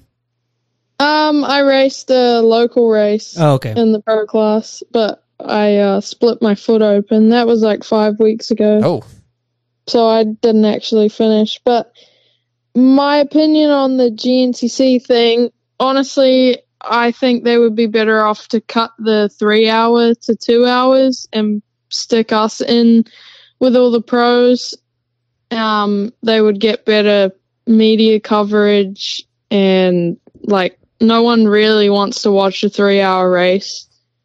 I can't argue So- that. They would probably have more viewers and just it would um, be able to divide the morning race a little better. Like how they do it at Ironman works really well, but I still think the women should be in with all the pros. Um, just because you get the same fan base and everything. Yep. Do you feel has there has there ever been a woman that raced XC2 like competitively and for the whole season? No. Um, Taylor Jones raced XC3 in 2019, I think it was, or 2018. Um, and I talked about doing that this year, but it, it never went through. But yeah, XC2, I think I would probably be more towards the back of the pack in XC2. I don't think I would be as far up as some people think, but it would definitely be a cool experience. Do you uh do you have any kind of you know motocross experience or any aspirations? I know that there's been rumors of the of them bringing the motocross women's championship back. Would you have any interest in doing a couple of those? How do you feel about uh, closed circuit racing? Yeah, I'd, um, I actually have plans to go to Loretta's next year. Um, obviously, I'm definitely not as good at moto as I am at woods racing, but I'm always looking for things to work on, and that's been a big push for me this year is working on my sprint speed and um, air time and all that stuff. So, yeah, definitely doing more moto has helped me a lot this year for sure. Yes. I th- oh, I think I just think it's easier for. I think it'd be easier for cross country people to go to moto than moto people to go to cross Well, we saw country. Yeah. Ca- Caleb Russell Oh, do it. sure. Yeah, he ripped. Yeah. Um yeah, for sure. Just the like reading lines and stuff when you switch over to woods is a massive change from moto like the lines are so different. Um it's like something you kind of grow up learning. Um like I've raced woods my whole life, so always being around dad and riding with dad and better riders all the time. Like you just learn how to read trail. But moto guys switching over to woods, that's always like one of their biggest hurdles. Yeah. Yeah, I can see that. And for you, you're in shape. Anybody that can do a two hour race and you're standing so much, like you said, kind of reading the trails and y- y- they- maybe they don't know how to ride whoops, but they definitely there's some whoops like choppy stuff on these tracks, Scotty, and they she has that. I think she definitely would have the skill set to be pretty good at it. And speaking of training, I, I was kind of going through your Instagram. It looks like you uh, train at JY Training. Can you talk about that place? And it, it looks pretty cool. Yeah, I've I've trained with Joel Youngkins for two seasons now, so um, I've had my fair share of trainers, and me and him make a good team, and we've earned two champion, well, three championships now. But um, I actually do all my stuff through him online, Mm. so I never. He's in Ohio, and I'm in South Carolina, so yeah. everything's online. I just check everything off on the app. We use a True Coach app and we text back and forth, FaceTime, all that. Um, yeah, I mean, I'm not a person that has to be told to get my training done. I know some people need to be held accountable, but I'm pretty uh, self aware of all that stuff. So I don't really need too much of a nudge when it comes to that. But he's really good for me, and we have a really good program. Okay. As far as on the bike stuff, how much do you ride week during the week between events? I, I know the, the GNCC series is spread out, and you mentioned three championships because you also won the 2023 Women's Pro U.S. Sprint Enduro Championship. Those races are usually kind of in between GNCCs, but in, in between during the week, do you ride two days a week or does it vary? It varies. Um, just depends. Like if I'm on the road traveling, I try and this year I've tried to um, get to the area where the race is going to be earlier in the week and do a bit of riding. Um, that's a big thing that Stu has done this year. So I've tried to follow along and tag along wherever he's riding. So that definitely helps with like tire and suspension setup. Um, but in the during the season, I like to ride like two or three times a week. Nothing crazy because it's easy to overdo it, especially when you have a two-hour race on Sunday. Yeah. Um, and all the driving and stuff we do, it's pretty hectic. But in the off season, I like to ride four to five days a week, and then like four or five gym workouts and mountain biking and cycling and all that stuff. Yeah, it's funny you just said that. I didn't think about that, Scotty. So she's a two-time champion, three times if you count U.S. Sprint Enduro. Liam, you know, just won a championship, but yeah, they're driving to these races where in Supercross and motocross that we cover, those guys are flying in. She's having to drive across the country weekend Yeah. to weekend. So yeah, I didn't even think about that. Adds you know downtime and takes away from training and hell, just being in a car for that long kind of wears you out. So it's a whole different Yeah. kind of process. I didn't, and we were talking. To, I asked Liam about this, and I've talked to like Ricky in the past and uh, Craig Long, and yeah, it's it's really unfortunate with the turnout, the number of people that come to these events, and how popular popular they are with the off road community. That the coverage for your sport and the money is not anywhere near where I feel like it should be for what you guys are doing. Yeah, I feel like it's definitely getting better, but GNCC is kind of stuck in a spiral. They just keep doing the same thing Hmm. year in, year out. And I'm going to be honest, I don't think they support their pros the way they should. Like, I still pay a gate fee every weekend to get in, yeah. even though I'm one of the people putting on the show. Um, Just so you know Just that happens. like that. Just so you know that happens in Supercross and motocross too. They they have each rider. Eli Tomac pays an entry fee. I mean Kawasaki pays or Yamaha pays it for him, but there is an entry fee and it is ridiculous. Yeah, you are you are the show. Well, I pay an entry fee as well. Oh, the, just the gate fee to get in to GNCC. Oh my god, yeah, that's that's yeah. You shouldn't be paying either one of those. I agree, I agree. You shouldn't be paying either one of those. But Yeah. yeah, I definitely think you. I think you as athletes in off road deserve more coverage and more respect than what maybe we give you sometimes in the media. And yeah, I definitely I'm going to start having more off road guys on the show and off road riders because I'm I'm very impressed with it and I'm kind of falling in love with. I can't wait to do another one. Uh, your team owner, team manager, Randy Hawkins, like said, hey, anytime you want to do one, we'll have a bike for you. And I definitely want to hit a few more next year. Uh, not well- not snowshoe, not that one. What what race buck. would you suggest that I come do that's not too brutal? I like the flowy stuff. Like Iron Man was cool. Yeah, Big Buck's always Yep. good if the weather's good. It's like a clay based track, so it gets pretty rutted up. It's probably good for moto guys. Um, Buckwheat's a really fun one. Um, it has a bit of everything like grass track and uh, fast flowy woods, and then it's got a few little technical sections. Um, that's always fun and um, Camp Coker. It's more of like a sand based dirt track. Uh-huh. Um, gets pretty rough, but it's still pretty fast and flowy, and there's nothing too difficult. I'm definitely going to pick one of those next year and try to come to. I just got to get I got to get Vital to pay for it, but yeah, I want I want to do one for sure. Uh, a couple more questions before we let you go. Are there any other events that you would ever like to do? Like, would you want to do a like a desert race, like a works race, or an Erzberg, or anything like that? Anything that kind of like is a bucket list?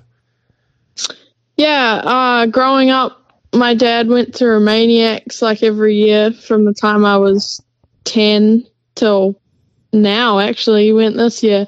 Um, so I'd love to have a go at that just just for fun, um, no expectation or anything. And then I've always wanted to have a go at like Dakar or some desert racing. I did uh, the Hattah Desert Race in Aussie in 2018, and I got second to Megan Rutledge in the women's class, and then I carried on to do the full four hours and ended up like 62nd, I think, and overall out of like 400 riders. So that was pretty cool. I'd love to do that one again as well.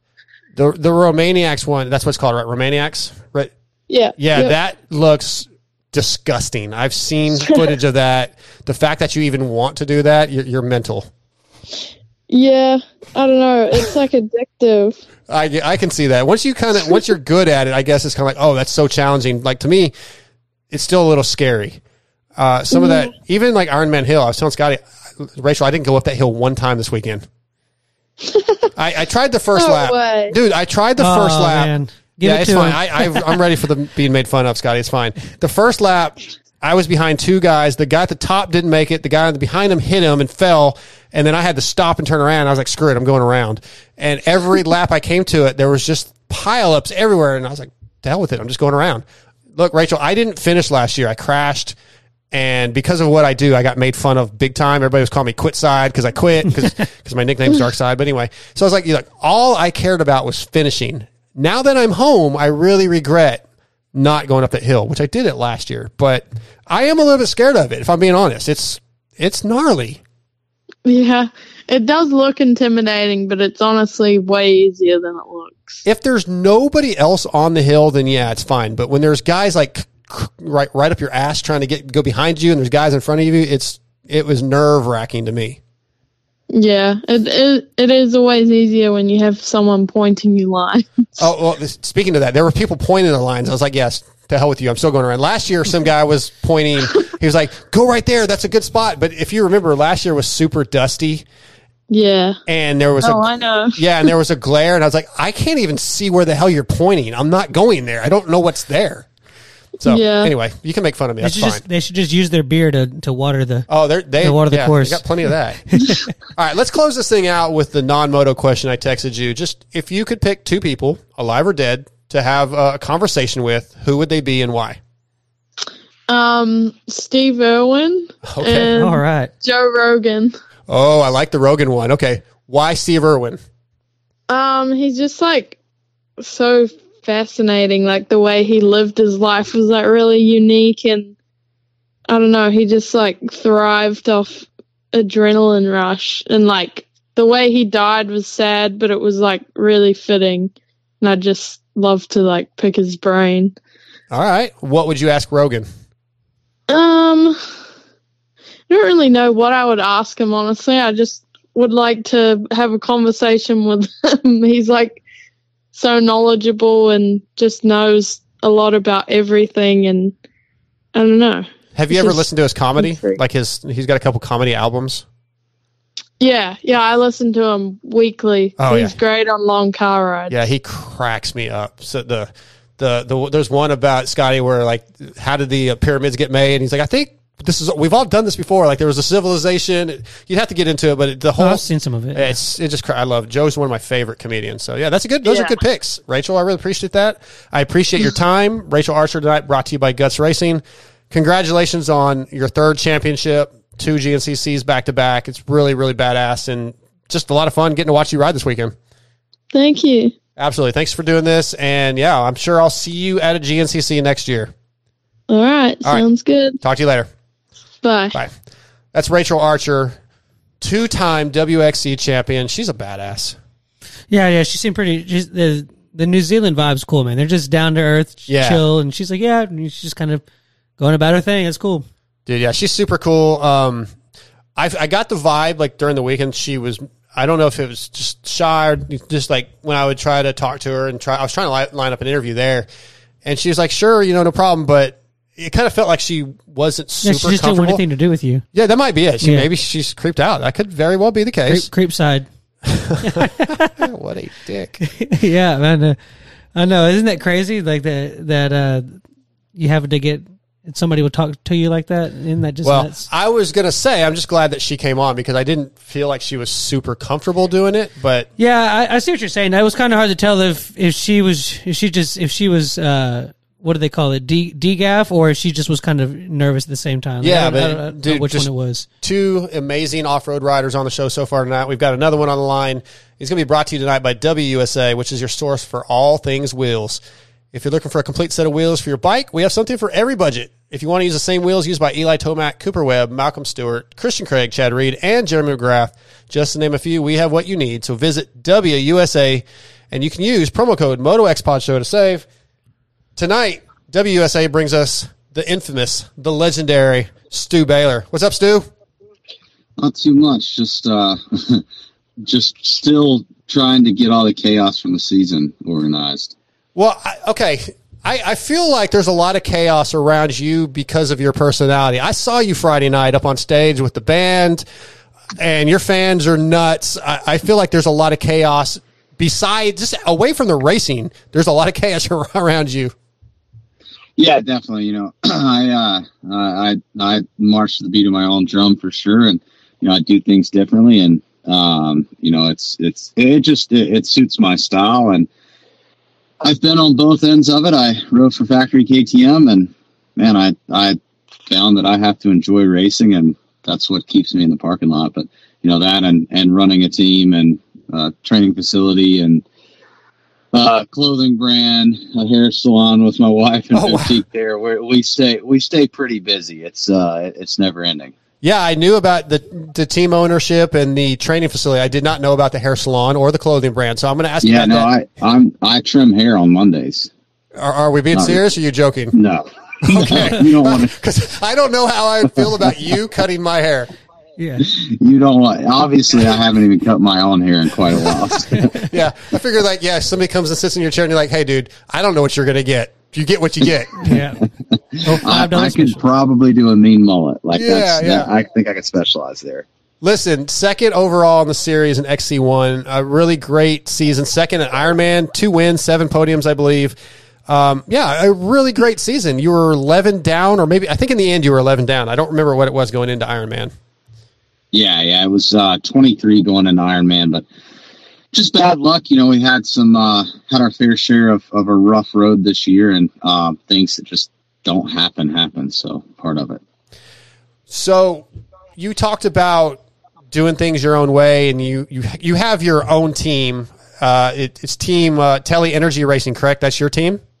Yep, uh, Rocky Mountain, Rocky Mountain Tely KTM. Yep. Okay, how does that? How do you? Uh, how does that work in off road? Is that I, all your money? Rocky Mountain obviously puts in some money, and then you just kind of pick the riders you want.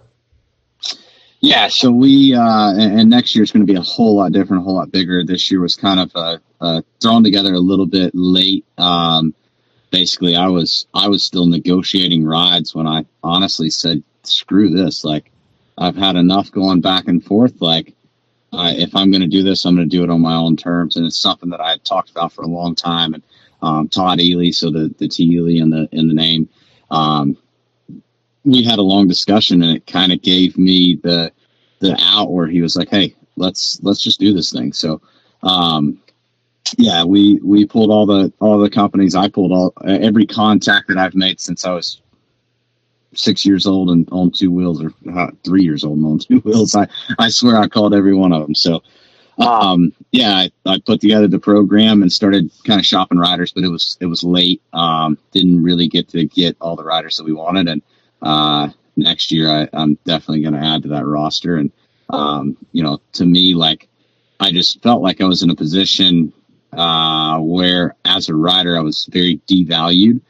And it, it's kind of like, it's really like 90s motocross and supercross. and it, it took that one guy, like, like honestly, that's off road today. Like, like if you took a 90s motocross fan to current motocross, they would be like, screw this. We got a bunch of retards in the parking lot, like overpaid. like, but they would go to a GNCC and they would feel like they could relate. And you know the same thing happened in, in professional bull riding. Um, it, it's happened almost all, all forms of professional sports, the UFC. Um, as far as I, I, say in all forms of professional sports, sports where you are the man, where mm-hmm. there's one person, it's you, and you are solely you you are determining what you're doing. Um, and there's always that one that says, "I've had enough of listening to the way they want to do it." I'm going to change it. And that was kind of like, I, have been saying it for a while. Like, I'm going to change something here. People are going to remember my name for more than just racing. And, and starting this team was, was a lot to do with that. Like, um, I mean, to me, I am a racer. So what I'll do is uh, what I do will be for the racers. Dude, I love that. And yeah, you kind of talked about in the past that you have had factory rides and wanting to do it your way. And, and I would assume a factory KTM in the past, and they probably didn't like the the quote unquote the image of Stu, right? The the drink you're you're up on the stage Friday night drinking and singing with the band, and you flip the bike or or any of those things. They probably were trying to kind of hold you back with that the personality back, and I assume you're just not the type of guy to let that happen. It's not not who you are. Yeah, definitely. I mean, it, has been said to me. I've heard the same line, maybe paraphrased a little bit differently from time to time, but um, I've heard I've heard the same line multiple times. You are the guy that we want to have because you're what sell bikes. You're the relatable one, but we can't have you. Not oh, like that. Wow. Like we we're gonna have to we're gonna have to change. If you want to do this, we're gonna have to change your social appearance. We're gonna have to do this. We're gonna have to do that. Um, and I, and I've heard that, and and I heard that for a long time, and then finally last year, um, I didn't hear that anymore. Like the teams were calling me, they didn't say anything about we want to change your appearance. They they're looking at numbers. Like they've sat in that parking lot, they've seen my they've seen my crowd, they've seen my fans, and at the end of the day, you put ten bikes in front of me and any rider on XC1, and I promise seven will go in front of me and three will go in front of anybody else. Just plain and simple. Like that's that's what it's about at the end of the day is sales and. Mm-hmm you know, to, to sell things, you have to be relatable. It's no different than when you go and buy a car and you run into a dickhead that's a salesman. You're not going to buy from that guy. Um, you know, I, I, I want to find a guy. I, I want to find a guy with my common interests, and I know the interests in that parking lot are outdoors people. Um, you know, you're you're in a parking lot where people are choosing to spend their time outside, and if you go through the parking lot, at least at GNCC season, and most motocross, it, it doesn't matter really where you go. And, and our sport, so many people are so like minded, and they are there because they love it. They want to drink beers. They're friends. They're best friends. Like all of us, usually, like your best friends are in that parking lot, and it's weird. Like you may not talk to each other all off season, and then you go back racing, and it's like, yep, that's that's my boy. Like that, that's the guy that's in your wedding, and all of them, all of them are there for the same reasons, and none of them are wearing button-up shirts like these teams are. So to me, tells me they're missing the market. Plain and simple that's that's my that's my two cents. I may be wrong, but that's no. That's that viewpoint actually tracks for me. Yeah, yeah, just part of it. Yeah, yes, dude. I, I couldn't agree more, man. I, I honestly, the the little bit that I have followed GNCC over the years, I've always liked that you've been that guy. You know, it always to me when I look at it from you know from outside perspective, I always think that I'm like he's like the one guy that he was he could very well be the guy holding the beer and grabbing the hook and pulling the guy up. Like he's like the one guy that made it through, and you're, you're like you are the the man of the people. Like you are the people's guy. So to hear you kind of say that is is really is really cool that you acknowledge that. And I I think that you will eventually get to where now that you're doing your team and everything, I think you're going to get to that goal that you want wanted to change the sport. And I I think that it's going to grow from it and in the long run. I I like what you're doing. I, I really hope it does. I mean, we saw you know, McGrath did it years and years ago, and and I think it's kind of the same core reasons. And you know, if you talk to any rider, it doesn't matter motocross, supercross, what it is. Like you talk to the guys and you hear their their true complaints, and they're almost all the same. There's just always one that has a little bit louder voice and may drink too much and speak their opinion, and usually that happens to be me. hey man, yeah. that's there's nothing wrong with that. You know, with with the if you know if you take back five years ago when they I don't know how many years it's been since they started doing where they actually cover the whole live broadcast. Like they used to just always be the little thirty minute Clips, show. Yeah. Yeah. So now that they yeah. do the whole thing, like that hasn't been that long that they've been doing that and it seems to have gotten a lot better. Where do you see not only that part of the sport, but you know, with you having a team, where do you see the sport growing in the next five to ten years?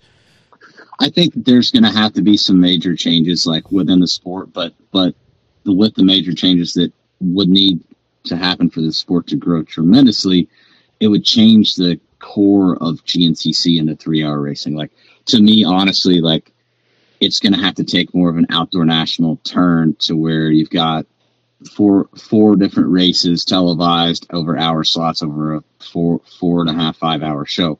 Um, that's the only way I, I feel like you can kind of keep everybody engaged.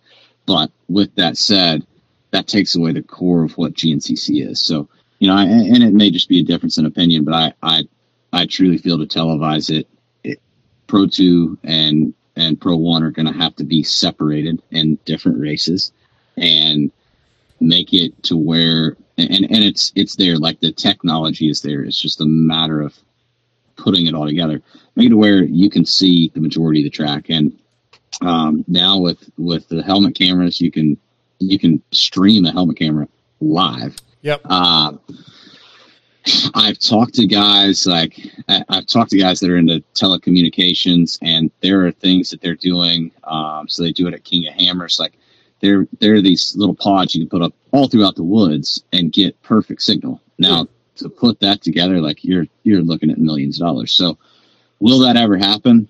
Will I live or will I be racing to see it? Hell, I don't know, but it would be it would be cool to see. I mean, I think that's a place the sport can go, but the op- the opportunities are there, and and I think that the live show has definitely opened a lot more opportunities for us. Um, but too, like man, the numbers you, you just can't argue with GNCC numbers right now. Like you see motocross kind of taking a dip. Like COVID, obviously great year, and then and then moto kind of started to take a dip. And prior to COVID, moto was kind of going. The numbers were actually going a little bit backwards. And GNCC is just you look at like 2000 GNCC versus 2000 moto. Like I, I it's it's unbelievable how far GNCC has come, and the just the sheer amount of numbers. And looking in that parking lot too, like it is obviously you guys are a, more of a moto based corp where I'm off road, so you know we see things completely different. But you guys, you guys are looking at you want some shine, you want some bling, you want to make sure that bike looks good on on Saturday. Yeah. Where where it costs you a couple hundred dollars a week to keep that bike shiny and blingy. Where GNCC guy just ripped his header off, just crushed his frame, took a radiator out, subframe, plastics, and a handlebar he just spent a thousand bucks to go racing next weekend. He's probably not getting graphics. He's probably not putting FC1 on his stuff, but he just spent a whole lot more money. So, you know, when, when I'm looking at the industry as a whole, it's like, it, sometimes it's crazy to see, you know, from a rider's standpoint, like how much less we make knowing how much more business we provide. But the television is a big piece of that. Yeah. Yeah, we brought that up with Liam and Rachael, who both actually talked very highly of you, by the way.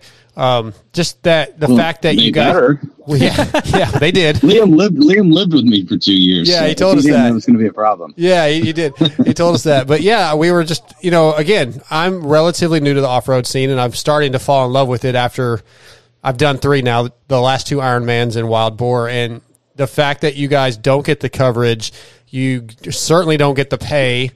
And there was, tw- uh, Davey Coombs told me there was 2,800, I think, and 34 unique entries this weekend at Ironman, which Ironman's one of the bigger ones, obviously. Um, and like 15,000, estimated 15,000 people there, which I honestly thought it was way more than that. It looked unbelievable. Yeah, you guys are def- definitely underappreciated.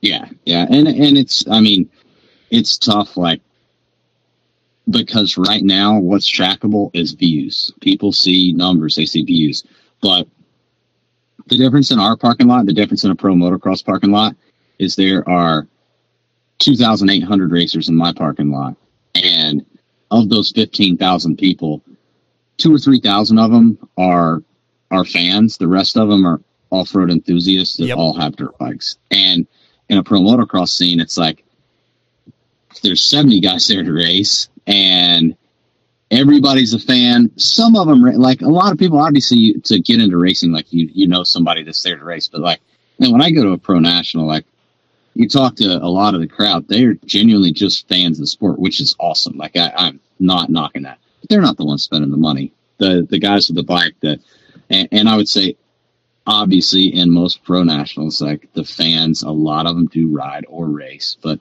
the difference in our parking lot is majority, like 70% of the people in my parking lot are there to spend money. Oh yeah, absolutely. I met a family. I was literally trying to get some food. I was, what was I trying? I don't even remember what I was trying to get. Some kind of donuts or something. And the guy behind me had like it seemed like twelve kids and his wife, and like I was the the place only took cash, so I had I was two dollars short of cash. And the guy's like, "Hey, here's a couple bucks," and I was like, "Oh, thanks." Then his kids just start talking to me. Hey, I just won this class, and his daughter's like, "Oh, I, I won this class," and his other kid's like, "Yeah, I got third." Every kid raced. The dad raced. I think the mom raced.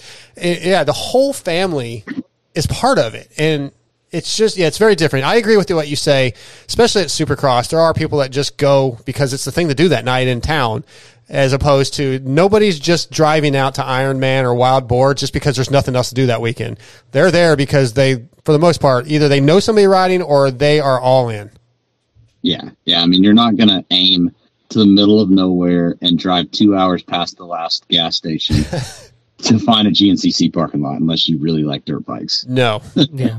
no. and You've talked a, a few times about your kind of your demographic and the the support from your fans. And I, I looked at your Instagram. You have 117,000 followers, which was way way more than I looked at Rachael's and Liam's. It's like, yeah, you you are kind of the face of the sport, and the sport like GNCC really should look at that and go, hey, we could utilize this. Like this is what this is clearly what the people want.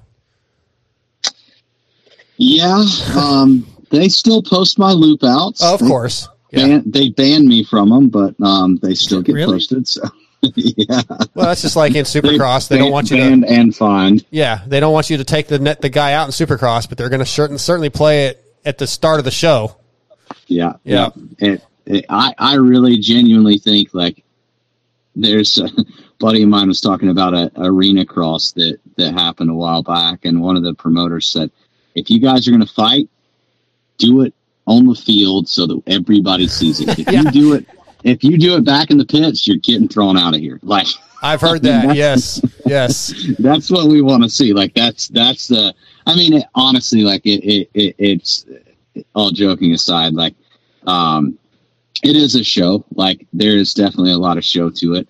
Um, and racing is fun and it's meant to be fun. So that's what I try to do. I ha- I try to have fun with it, but at the same time, there's there's uh there's a, a bit of business. You know, there's there's this old there's this old style of and it's kind of from the core group of of people that lived through the I want to say like the late 90s early 2000s Honda generation where Honda pretty much said no fun dirt bikes are business only Oh yeah, and that yeah. just stuck like it, it kind of stuck and it to me like that ruins the sport it ruins the opportunity for the sport to grow like it is not meant to be yes yes at my level it is a job 100% but that parking lot is not meant to be a job for everybody there. You're not supposed to grow up with the mentality of i can't i can't say the things that i want to say. If my bike breaks i have to say what is told for me to say.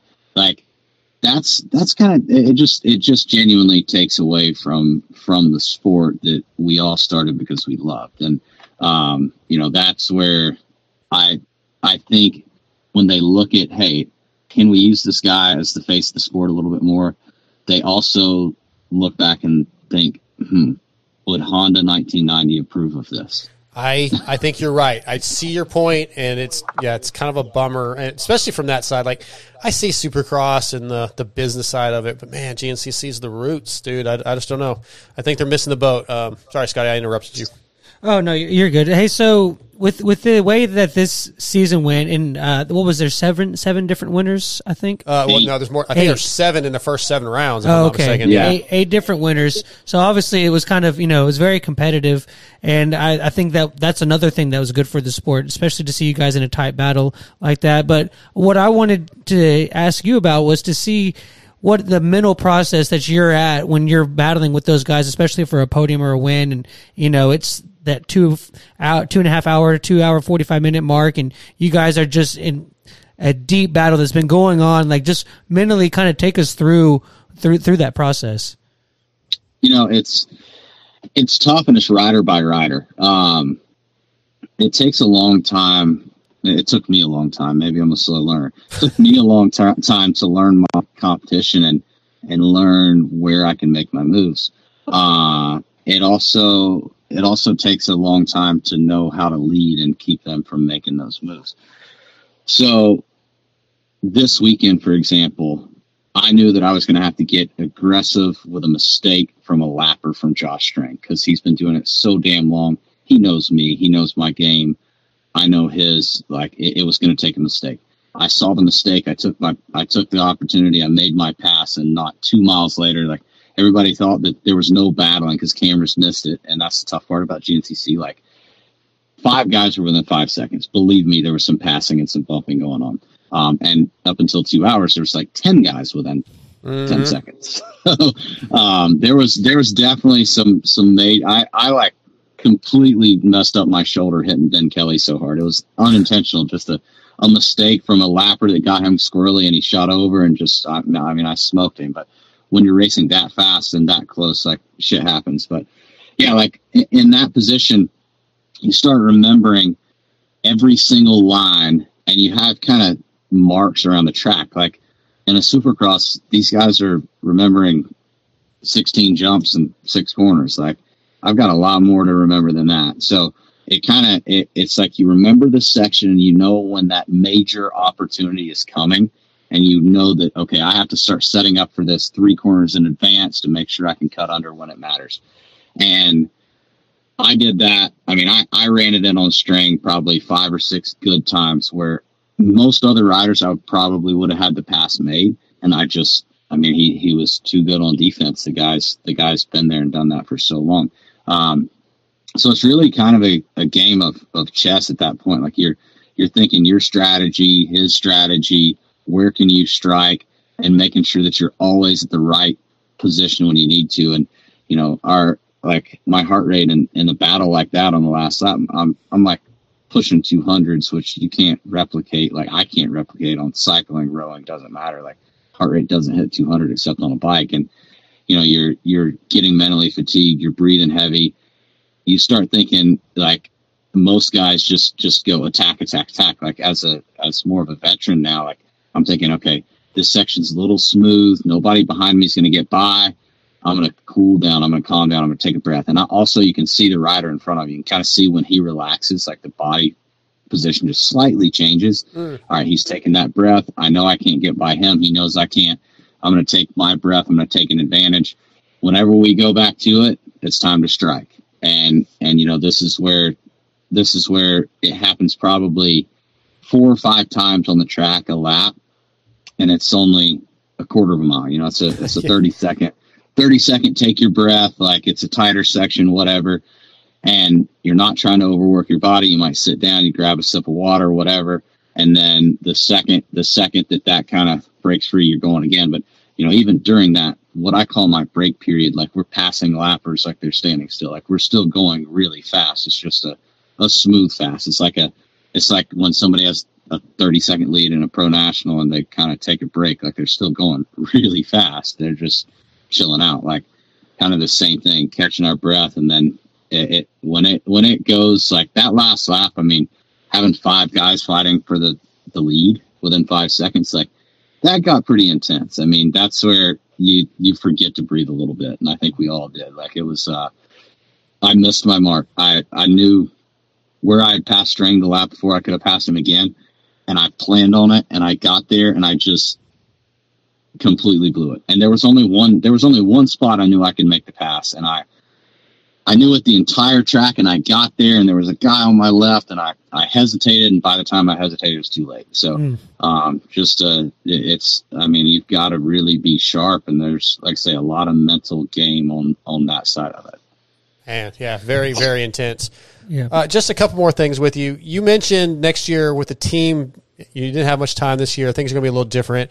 Can you kind of talk about what the 24 plans are for your team? Maybe who you're thinking about as riders. Uh, if you're considering switching brands away from Austrian, just kind of take us through what your hopes for 24 will be.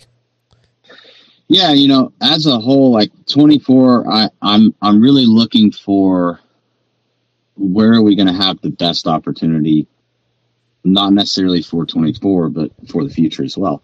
So, um, you know, as far as like picking the manufacturer, it's it's kind of like not just picking the manufacturer, but picking the manufacturer that you kind of see a little bit of longevity out of. And um, you know, it, it, right now, like KTM's been really good. I've ridden for KTM for since I was nine years old. Like Jack Penton signed me, so I've had 17 years under KTM. So, wow, did not know that. um, yeah, I think I only rode I only rode away from KTM for the two years I was on Yamaha. So, um, yeah, I mean we I've been I uh, sorry, and should the the one Sherco year. So, yeah, I mean this is year 20 since I inked my first deal with KTM years ago on 65s, and uh, you know they've been really really good to work with, but you know it, it really comes down to who's going to give me the best opportunity next year. And um, right now, you know, we're throwing throwing names in a hat and trying to kind of decide like what my other XC1 or XC2 rider is going to be. And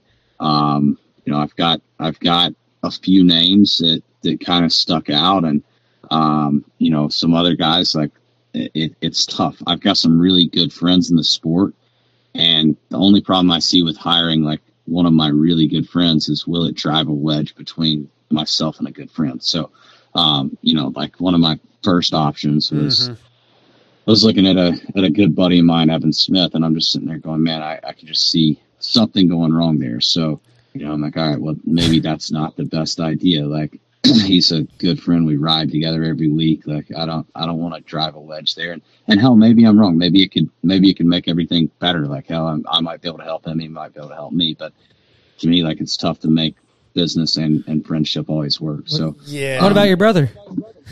he, he's definitely you know we can hate each other we hated each other like all, all of our lives so like you know we were we were always like fighting nonstop dirt bikes mainly were the reason um but yeah like i i he's definitely he's definitely on the list but his his contract's not up this year so Right. um he was he it, i think he would have been a top pick just mainly convenience he lives seven miles from the track and the training facility i'm about to move over towards the training facility so we'll be you know, basically 10 miles apart. And um, testing wise, we're, we're the same size. Not many guys are our size racing at this level. So That's true. It, Yeah. it makes it to where like I, I feel like we could we could help each other out, and we have in the past. So um, you know, he's on the list, but not not for this year. And we're looking at at um, uh, I really want a good female rider, and we've kind of you know been playing that one out a little bit to see where that puts us. And um, you know, my other pro one or pro two, like I I'm looking at I want I, I want to look at a couple of the older guys, like guys that are my buddies that that aren't quite as uh, you know as close, but still good friends that I've known for years. And you know, one of them would be Thad Duvall, and the other one's Josh Toth. Like I think those guys are both solid. They've had good results, and both kind of had a, a bad hand dealt the last couple of years. So Yeah. um, you know, I, I think that with the right opportunity, those guys could both do very well. And um, I know Thad's kind of towards the end of his career, but sometimes, you know, Strang showed it this weekend, even towards the end, like old dog still got some bite. So, yes, he does. um, yeah. I think he's doing something new next year too. yeah, yeah. From from my understanding, he'll have a completely new program, and Yeah. you know, it's it's uh this is the worst part about racing. Like right now is the worst part because I'd love to share. Like, man, I've got I've got a lot of stuff. I've got a lot of stuff cooking, but it's like you're still under contract from the previous year, and um, you know, it, it's tough. Like you you almost wish that things would get leaked a little bit more for for a couple reasons. Like number one, let's say that I let's say that I do end up changing something major, and my fans or the racers that we're with would want to follow well, hell, I can't release it till January one. Now at that point, they've already bought everything for next year. So now this, now this, whatever big deal I have, they're going to be like, ah, well, we didn't see any numbers change for this year. And are they going to give me a second year? I don't know. So that's, you know, those are the tough parts. Like silly season's rough. Like I, I wish that we had a, I wish that we had a an instigator like Matt that's just stirring shit nonstop, nonstop for us. So Yeah, maybe Scotty, maybe that could be our role. We, Yeah, we got to get more involved with the GNCC stuff. Yeah. Um, yeah, because this, I, I, as I told you, man, I'm starting to fall in love with this, and I definitely the, the AmPro team told me any round I want to do, I'm more than welcome to come out. So I'm going to try to hit a lot more next year and get more involved. Um, I have a lot more questions I want to get to. We're definitely going to have to get you back on, but I've got, I have two more I want to get to tonight, real quick. Uh, Scotty, do you have any more? Before? No, okay, go ahead. So. You you uh, have done. I think you're a two time ISDE world champion, five national enduro championships so far. Haven't got the GNCC one, but I wanted to know if there was like a bucket list thing that you still want to do. I did see you're going to go race in Japan at the national cross country uh, finale for them, but uh, is that a bucket list or is there something else that stands out that hey, one day I want to do this event? Yeah, I would say I, I really want to go and try Erzberg or Romaniacs. Like Yep. doing something like that just just to me would be really cool. And and two, like a, I think a pro national would be fun at some point. It's just that's one of those things I would completely have to change everything for. So like we've seen some guys do it in the past and feel like they were still halfway tied to their roots. So to do it like it's it's one of those things you have to completely change every aspect of what the way you train the way you ride um the, i mean just so much so uh it would it would take a little more dedication to do that one but i think a romaniacs or something like that would still be fun to do while i've got the talent That was one of Rachael's answers, and I think both of you are nuts. Um, that doesn't look fun at all. Uh, last question: Once you retire, uh, do you have a record deal and contract uh, um, set up? Are you ready? Because I did hear your voice Friday night with uh, he was singing Sky some "Friends in Low Places" with the Oh, band. nice. That's a good song. Yeah, it, it is a good Yeah, song. butchered it. Normally, Oh, i butchered it it Yeah, it was, was- bad I, it was there was a little more going on they were playing it way too slow for me and i was too, i was i was drinking which made me more confused I so- feel like that was you, dude. You were singing it slow. No, you got. it. I was listening to the music. It was just going way too slow. Okay. Maybe it was me. I mean, hey, whatever. I'll take the blame. But normally, Hey. I, I don't butcher that song that bad. Okay. think. But yeah, yeah. Well, so the fans did not care. They loved it. yeah, the fans were still they they were luckily they drank more than I did. I think so. And and if they did, well, but maybe they didn't. But um, no, it was. uh it, it, it was it, it's always a good time so you know I, I i don't mind making a fool of myself to be honest hell i think that's makes me even more relatable I, I think so, man. I don't think you made a fool of yourself. You were having a good time. I love that you were up there doing that, you know, having fun. The people loved it. Just yeah, I loved it. I thought it was. I do- was- I- I do have go one more. Let's, Have you- let's close out with yours. have you have you ever seen or maybe I won't. You have to say if you've done it yourself. But have you ever seen anybody uh, put the beer in the camelback? Oh God, I've heard of it. I- I've heard of some wives' tales of like that. i i remember when i was a kid racing citrus the guy that said he always raced with two beers in the camelback said he didn't claims he never got arm pump yeah. and and and that it was plenty of carbs. He never felt a buzz, but he says he's not. He never got arm arm pump. Now, me personally, I've not done that. Two years ago was the first time that I had ever drank it, or no, last year was the first time I had ever drank a beer and then rode my motorcycle. Like I just don't, I don't do it. Like I've done burnouts. I've blown beads beads off the tire doing a burnout, but like I'm not going to go ride at my level. I'm still smart enough, even when I'm drunk, to say there's no reason for me to get out there and do that. But there was definitely, definitely a time last year where I got, we were at an open moto track at my track, and I was getting beat by riders that should not beat me. I was getting really frustrated, had taken some time off, and I parked my stuff, went back to the truck, drank a couple beers with some buddies that like pro downhill guys, uh, the Shaw brothers and Dakota Norton. They were all out there, and I was like, you know what, I I'm gonna go, I'm just gonna go do a couple more laps, and I went out there, and everywhere that I was struggling to ride ruts, I think I just forgot about the ruts, and I rode twice as good. I had like mm-hmm. three beers, so. But I do. I, I don't think you could do it with more than three beers. And even after my couple laps, like I came back in and I checked my heart rate. It was like 11 beats higher than before. I was definitely sweating way more.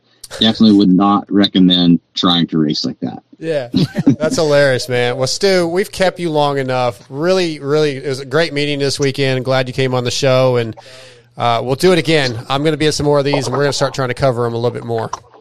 Absolutely, it was awesome for you guys to go. I love love kind of seeing the the motocross industry get more and more involved in the off road, and I think it's I think it's cool. Like obviously, we're all we all love the same thing, and that's dirt bikes. And, and obviously, you're a '90s moto guy because if not, you wouldn't love it like you do. You, I- you would say, "Man, Yep. this GNCC stuff's not for me." No, it's it's all I, it's all about it. You know, one of the coolest things was just I, I was going to touch on is just the family atmosphere of how not only are there families there like I talked about, but they make you your family. Like I stayed with some friends and met their friends, and everybody is just so supportive and having a good time. And I I I love it, man. I would love to do.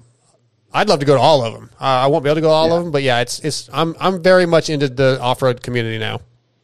Yeah, well, come on out. Hey, if, if they don't have a bike for you over there, I'll have one for you over here. And come try National Enduro. I can put you up there too. Okay, I I may hit you up on that, Stu. But thank you so much for your time tonight, Steward Baylor. Uh, Baylor tonight, brought to you by WSA. Thank you, man. Thank you guys. All right, see ya. Talk to you. The legend, Stu. Yeah, dude, he's that's that's uh, that's exactly how cool I expected him to be. So Yeah, he's rad, dude, and he was just down to earth the whole time. yeah, he, he's like that there's guy, no faking. That's who he is, right? Like he's like a Chris Kiefer. That this, that's who the guy is. Um, He's he's Yeah. definitely he's definitely changing that sport, and I think it's for I think it's for the better. It's it's you know he had very good uh, insights on. It's funny how like the the GNCC guys want these guys to be all buttoned up, and they told Yeah. him he had to change who he was. But it's like, dude, like, th- did you not see what's going on What the crowd is. Yeah, like, dude, like they're they're they're yelling for him. Like, they're, those Yeah. are the guys, like he said, that are are painting houses and Yeah. stuff and going in and putting a new head in his bike. Like that, yeah. that guy wants nobody Stu want- Baylor. nobody yeah. wants like a um, straight edge guy in GNCC. Nobody. No, no. You get made fun of for being Yeah. like that. Since its inception almost 12 years ago, 6D Helmets has been dedicated to the relentless pursuit of brain protection.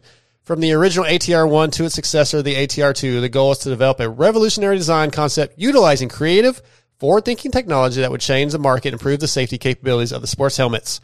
The helmet is the most important piece of protective equipment you will purchase, so visit 6Dhelmets.com or go to your local dealership and ask for 6D. Tonight, 6D brings us the owner of the General Tires Arena Motocross Nationals, Jay Reynolds. What's up, Jay? Hey, Jamie, how are you? Doing good, man. Glad to have you on. You're you're serious, man. It's right around the corner for two, for the new season.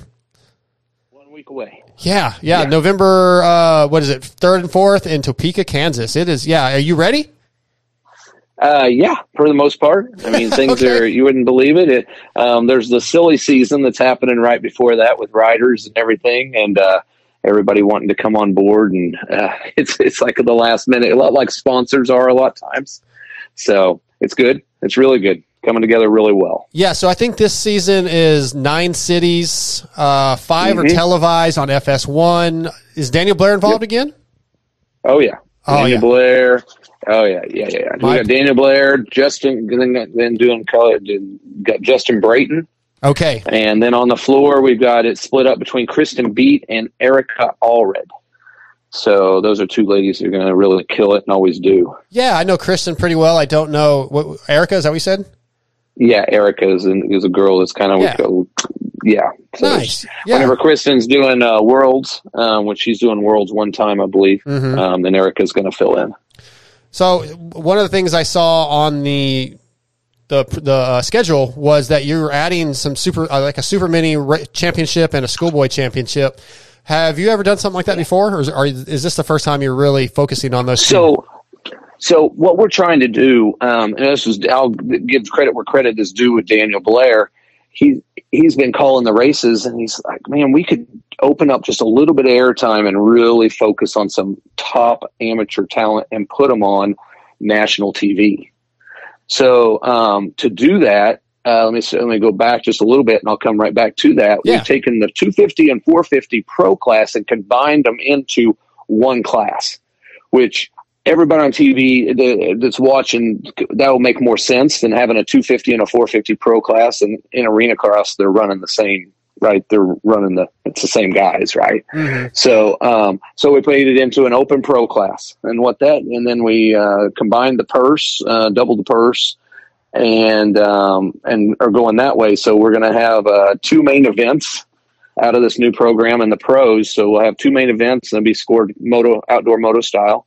or two moto combined uh, style for points and Sure. for the purse on both nights. What that does in the TV program that allows us to open up the uh, it, it actually creates a little bit of time within the 40, 42 minutes that you have of actual TV time. So that's where we're taking the um, the four races with the super minis, and then the six races with the uh, with the schoolboy twos class, and bringing in the top uh, top amateur uh, top amateur racers.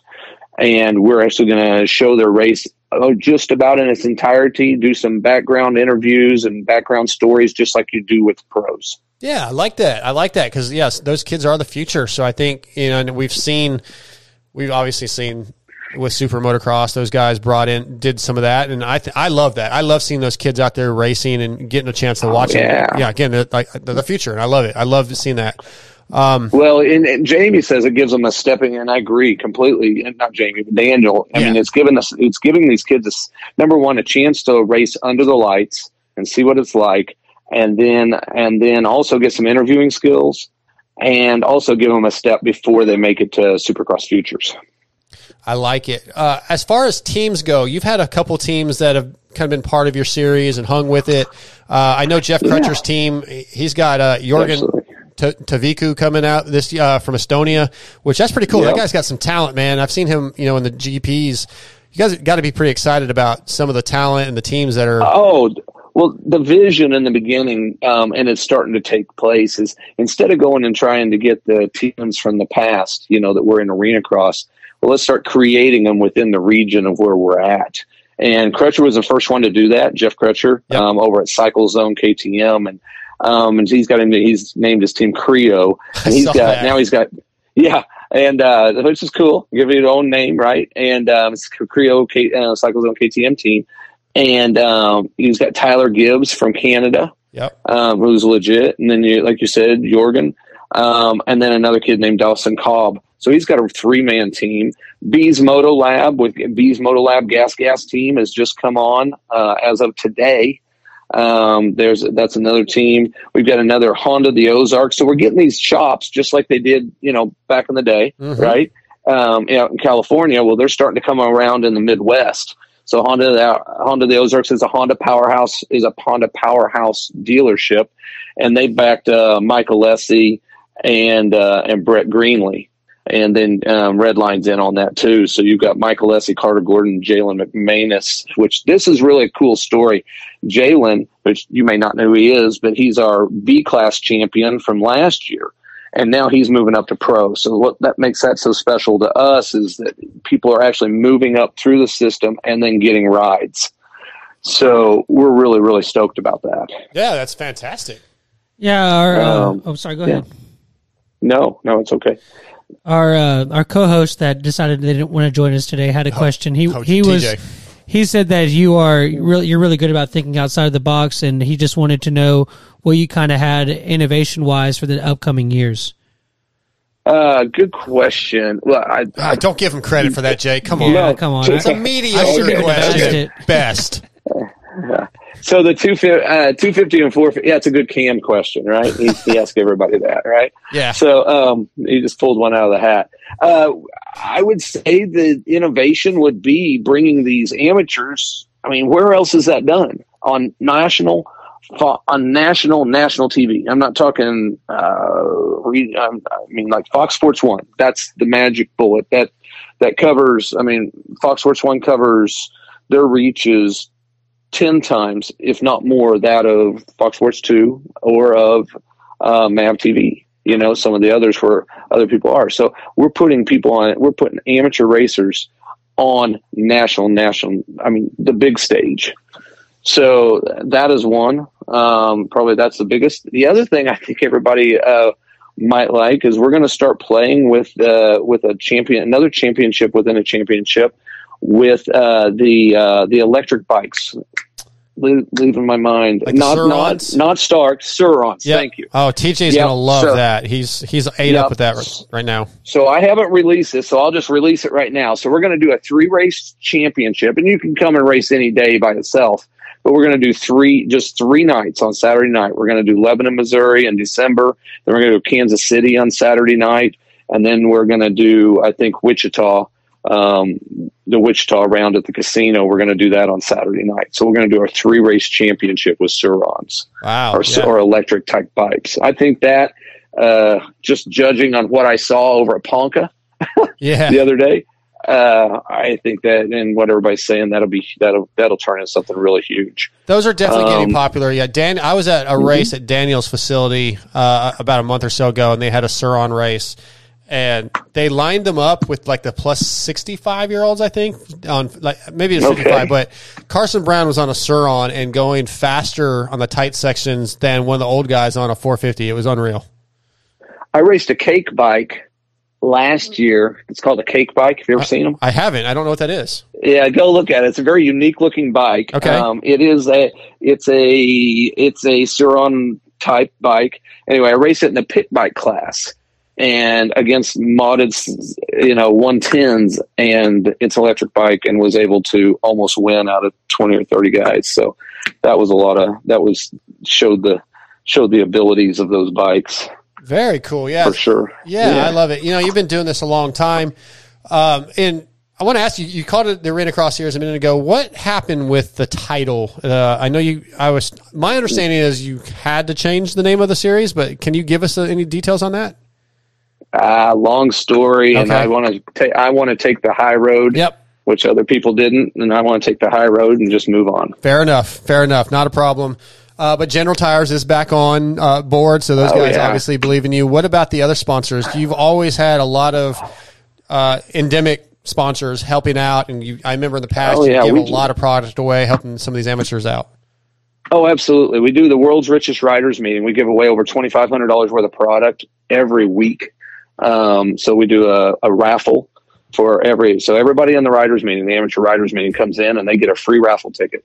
And so that means that not just the winners win. The guy that races, I looked at, I looked back at it, and I thought, I'm giving all this stuff to just the champions, right? To Yeah. the three, and and and nothing again. Great, we do get stuff for the champions, right? But I mean, one guy. We let's be realistic. One guy's going to win the 250 and the 450 novice class, and he's probably going to win a schoolboy class too. So he's walking away with all this stuff. And I thought, is that a good, useful? Uh, is that you know uh, for a useful way for all this product to go out? If nothing else, for my sponsor, what they want, right? They want to get it in the hands of different people.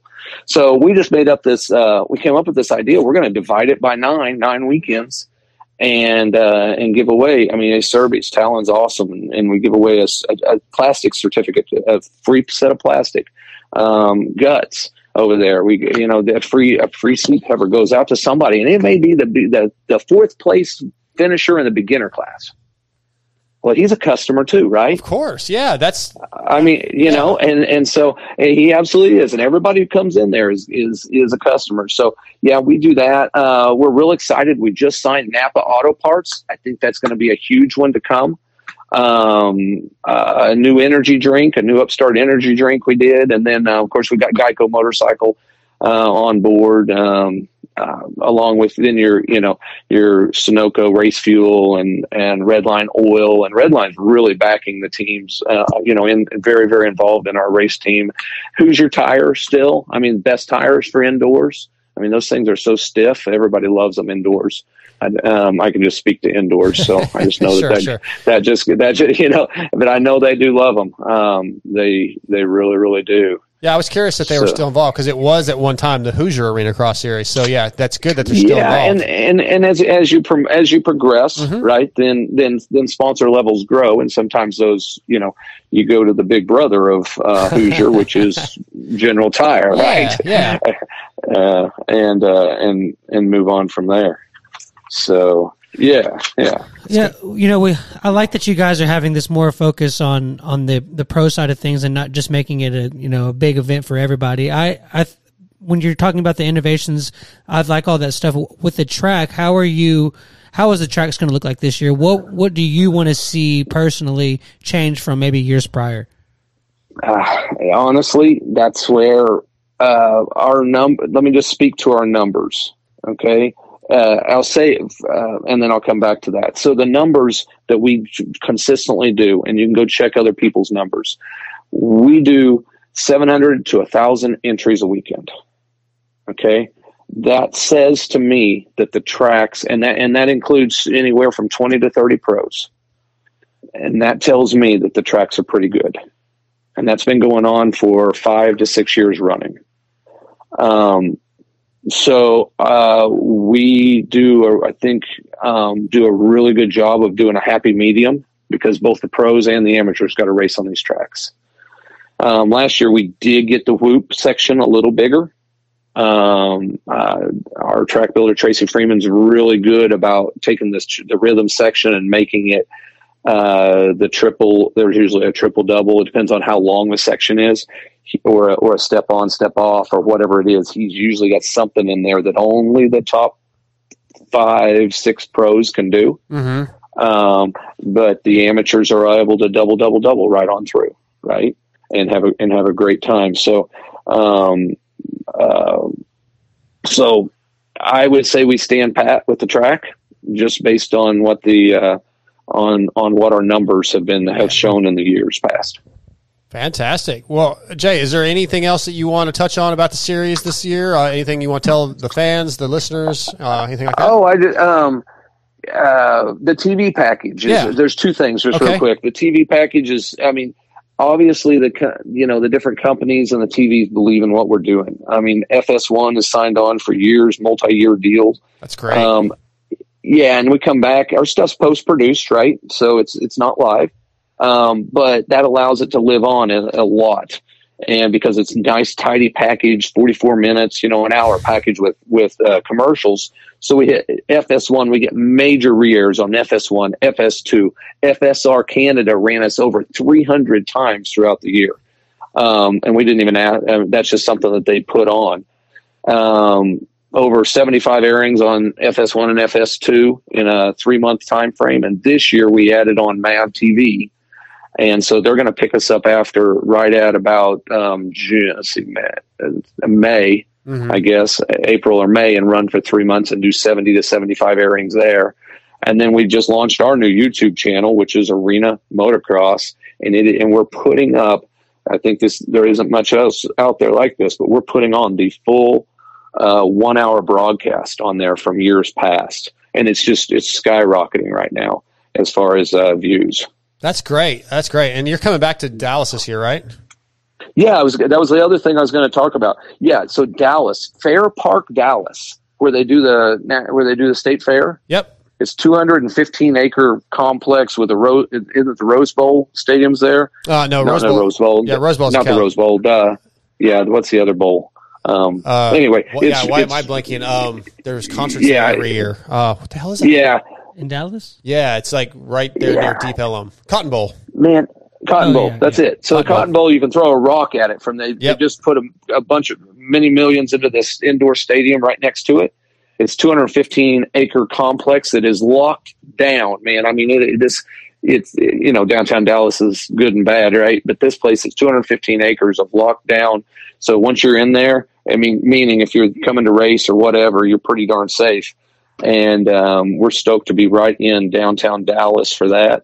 If everybody was be- kind of bummed, amateur arena crossers, if you were bummed because there's no Vegas for you guys, uh, maybe we just uh, we switched our Wichita round from a nice arena over to the uh, the Kansas Star Casino, which is a Boyd gaming facility, and this is this is the top notch facility. is huge inside, indoor pits, and it is connected. Literally, they're gonna have to put guards there to keep kids from going over and and getting to the gambling machine. I'm not kidding. You Yeah. walk out, the, you walk out. It's an indoor Slot complex. machines. You walk out, and there is there it all is, bright and shiny, blingy, and um, carpet all the way through with an attached hotel. Super nice place. That's that's the last weekend in January. Everybody needs to be in Wichita, and that's going to be the last round of that Sur-Ron, Sur-Ron race too. So Okay. I expect that to be huge. Yeah, if I'm not So- if I'm not at A three two, which I don't know right now. Let's see, it's A two. No, it'd be San Diego. Maybe if I'm not in California that week, which I may be, but if I'm not, I'm going to definitely come up to that. Yeah, that's the last weekend in January. That's when it is.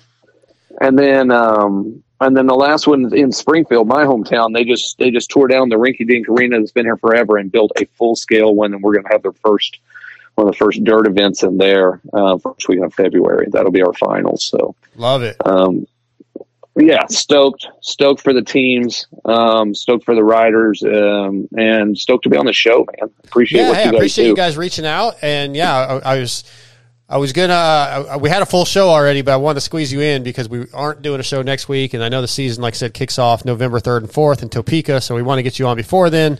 So I'm glad, like every year, that you reach out and keep us involved. Yeah, it's gonna be it's gonna be exciting season for you.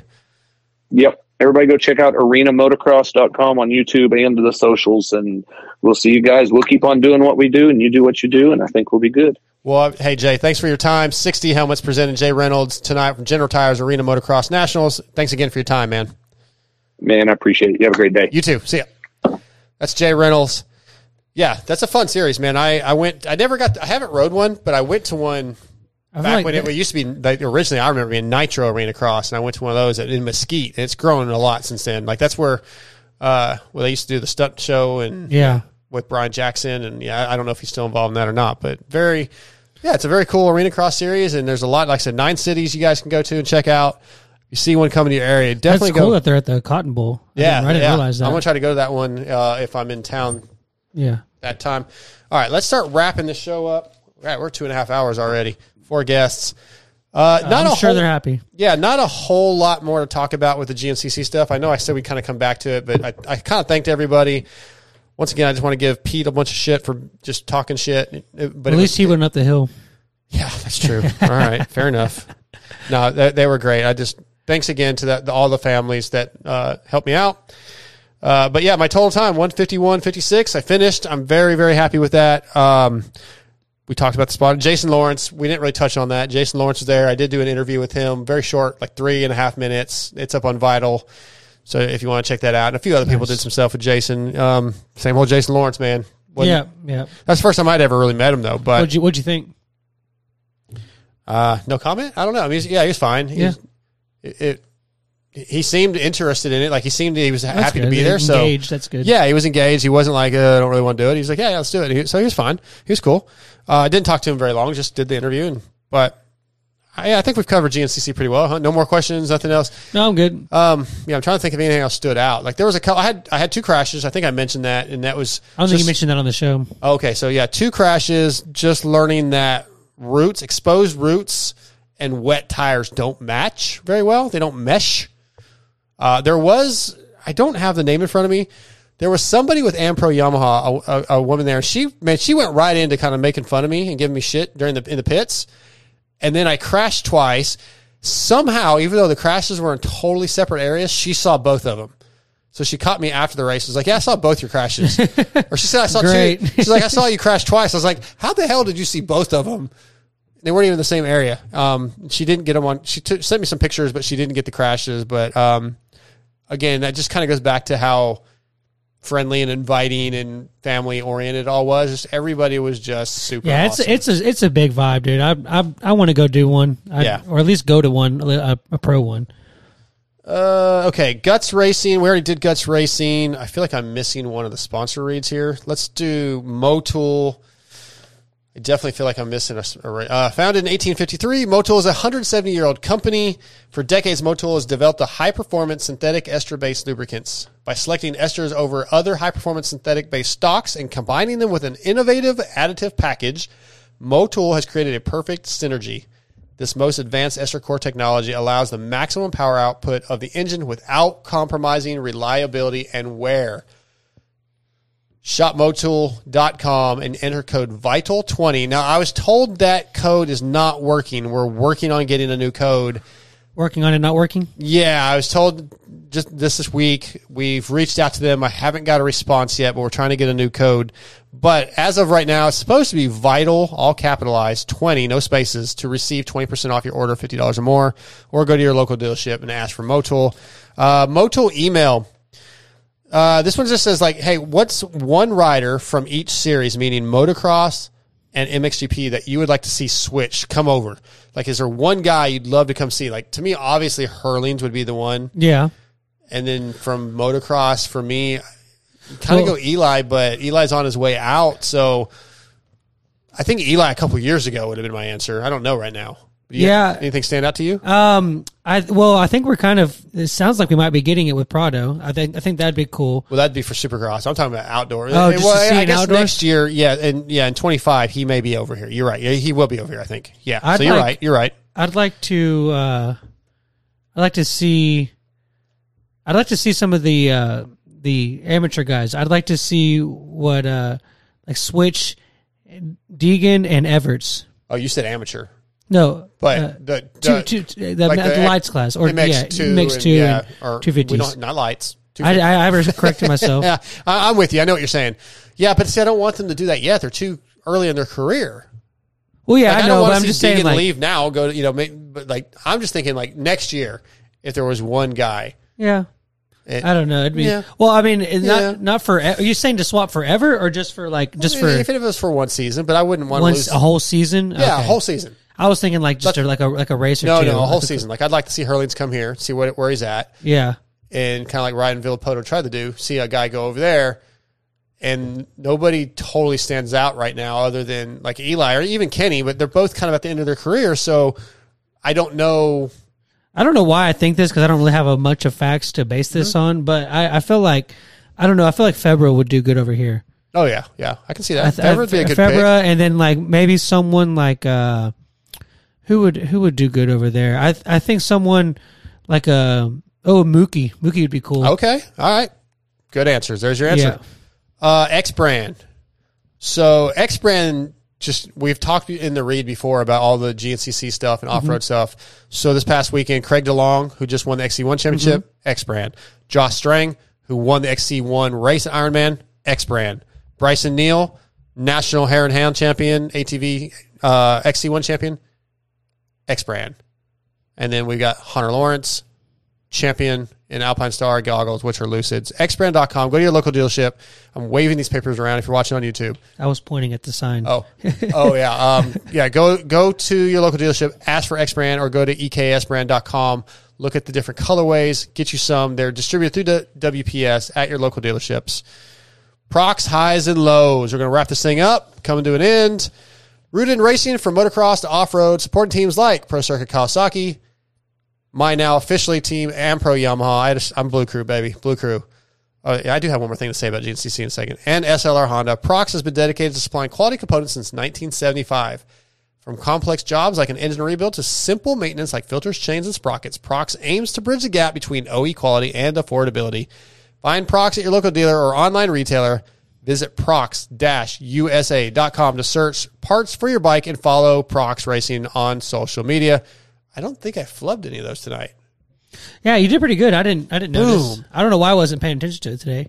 Pro-X Maybe highs and lows. you didn't mess up. I'm going to go highs the GNCC, lows Herlings. the lows, the GNCC. I also want to add a high of the hug from Naomi. oh yeah, That was just super sweet. That really did melt my heart. Um, yeah, those are mine. Those are my Pro-X, highs and lows. What you got? Um, my lows was that there was there was no Cowboys game. There was no race. there was no. There was. Uh, I just there thought of my lows, more lows. yeah, that, that, was one of my highs. I'm sure it was. um, but that those and the, my lows, and then the high is that we're just it's uh it's getting into that fall season, and you know we're it's going to start getting cold, and the next thing you know, Supercross will be here. So Yeah, true, true. Yeah, I, I guess I should add the lows. My Niners got beat two weeks in a row now. That was rough. let's keep that. I like it. I like that streak. Let's keep that fine. streak they're, going. they're fine. I'm not. I'm really. It bummed me out last night, but I'm not really worried. But then like USC lost again, and USC just kind of seems to suck right now. So Yeah. it just is what it is. But um, oh, the other thing I want to talk about with G, oh, two things actually. Uh, let me find this freaking. So Michael Rich from Yamaha wanted me to talk about this. Uh, there is an event, and I am not super prepared for this coming up. Yamaha Motors USA is proud to welcome Blue Crew riders to join us at the second Blue Crew Invitational. South Motocross events at the La- oh, I guess invitation South Motocross event at the Lazy River Wa- Raceway in Dalton, Georgia. Open to riders of any skill level, ages four to sixty plus. Planned for two full days of incredible racing action with a three moto format on the wide open Lazy River MX track followed by a full slate of fun evening activities, prizes, exclusive gifts, and special guests. It's a perfect opportunity for an unforgettable race experience with your fellow Yamaha enthusiast. brought to you by Yamaha Blue Crew and Yamaha of Dalton. This is an exclusive event open only to Yamaha Blue Crew members. So you got to go to yamahamotorsports.com slash blue crew if you want to get involved in this. If you're a blue crew member, sign up and check this out. It's October 28th and 29th at Lazy River in Dalton, Georgia. Yeah. So check that out. If you're a Yamaha guy, you're in the area, you want to check, do that event. It's going to be, I'm sure, a lot of fun. I would guess that Bradshaw and Ryan Villopoto will be there. So I want to shout that out. And then I want to talk about the Yamaha 250 that I rode, the FX model. That bike is fun, man. I've I've my uh the guy I was talking about that I used to that used to do racing stuff. He had one, and that thing is it's it's definitely built for the woods. Yeah, it's absolutely it's soft. That's actually okay. I got a little bit more to talk about now. it's soft, but it's and it's it's geared differently, obviously. Yeah, But it had all the power when I needed it. When I the first couple laps, especially the first lap and a half, I had massive hand cramps. Like I never really got tired, but I damn sure couldn't push because I just couldn't open my hands. Yeah, I was yeah. getting like whiskey throttle, so I was cruising. Um, but the bike, like it, it was very snappy. When I would get the little bit of whiskey, that bitch wanted to take off. yeah. Uh, but it did everything I wanted to. When I w- did do some of the hills, like no problems. Was it mostly stock or was it like a no, it was all stock. It was all stock. Oh, I didn't get, like I a- didn't ride like Zacho's bike this time. It was Oh, okay. fully stock. It was perfect because like the handlebars fit me. Because Zacho's bike had like the micro type bars and. Uh, it was great. It was an awesome bike. It made me really. If I can't get a 350 for next year, I would like a Yamaha 250F, the the moto version. Yeah, It's a good bike. It's a good. They're it- strong, It felt yeah. really good. I lo- love the way it felt. Um, I'm going to write a story about GNCC that I have more details, but a lot of fun. We did get to ride the part of the moto track, the the GNCC track. about was there. yeah? Was that part of the course? Yeah, and it was last year too. But Yeah. so we went through the rollers backwards, and like I was like, okay, this is I can make up some time here, man. Yeah, like yeah. I'm trying to blitz these things, but the suspension was so soft by the like boing, end. boing, boing. Yeah, when you would get to the last one, I couldn't use it like as a like a braking bump to stop because the bike was so bouncy. Yeah. like I almost went over the bars a couple times trying to ride a little bit of moto through that. But it was such a good bike overall in the woods. It was just awesome, man. I I, I can't say enough good things about it. I'll write more about it um, soon, probably next week. So yeah, experience was really great. Uh, I want to wrap this thing up by thanking all of our sponsors, our presenting sponsor, Race Tech and Boyesen, along with X Brand Goggles, Pro-X, Guts Racing, FXR, 6D, Motul, WSA. Uh, I want to thank Liam Draper, Rachael Archer, Steward Baylor, and Jay Reynolds for coming on. Anything else before we go? No, I just uh just shout out to the you two guys as always for being a part of it. TJ then- said they were kind of giving you a hard time about your questions. it was, it was just him. Oh, was it just him? Yeah, it was just him. They they all. He sent me a screenshot. Oh, one was guy it- said hang on. co-host has the right mentality most of the time. It says group chat raging Scotty for long questions. That's just him. It was just right, him. I'm opening this up. Hang on. Uh, It- yeah, it was just TJ. Nobody else. Really? Most people say that I have good questions. It was just him. but uh I just said, I work a lot. I work hard then listening to Scotty's drawn out questions. yeah, yeah, it was just him. Yeah, no, I don't even yeah. know what that hardly means because his grammar is so bad. Yeah, Um, I'm reading these. Sorry, I'm being quiet. All right. No, well, hey. okay. Yeah, so no show next week. We'll be back in a couple weeks, but appreciate everybody listening. Looking forward to, yeah, maybe we'll, I don't know what we're going to talk about in two weeks, but we'll have something. We're out. figure it out.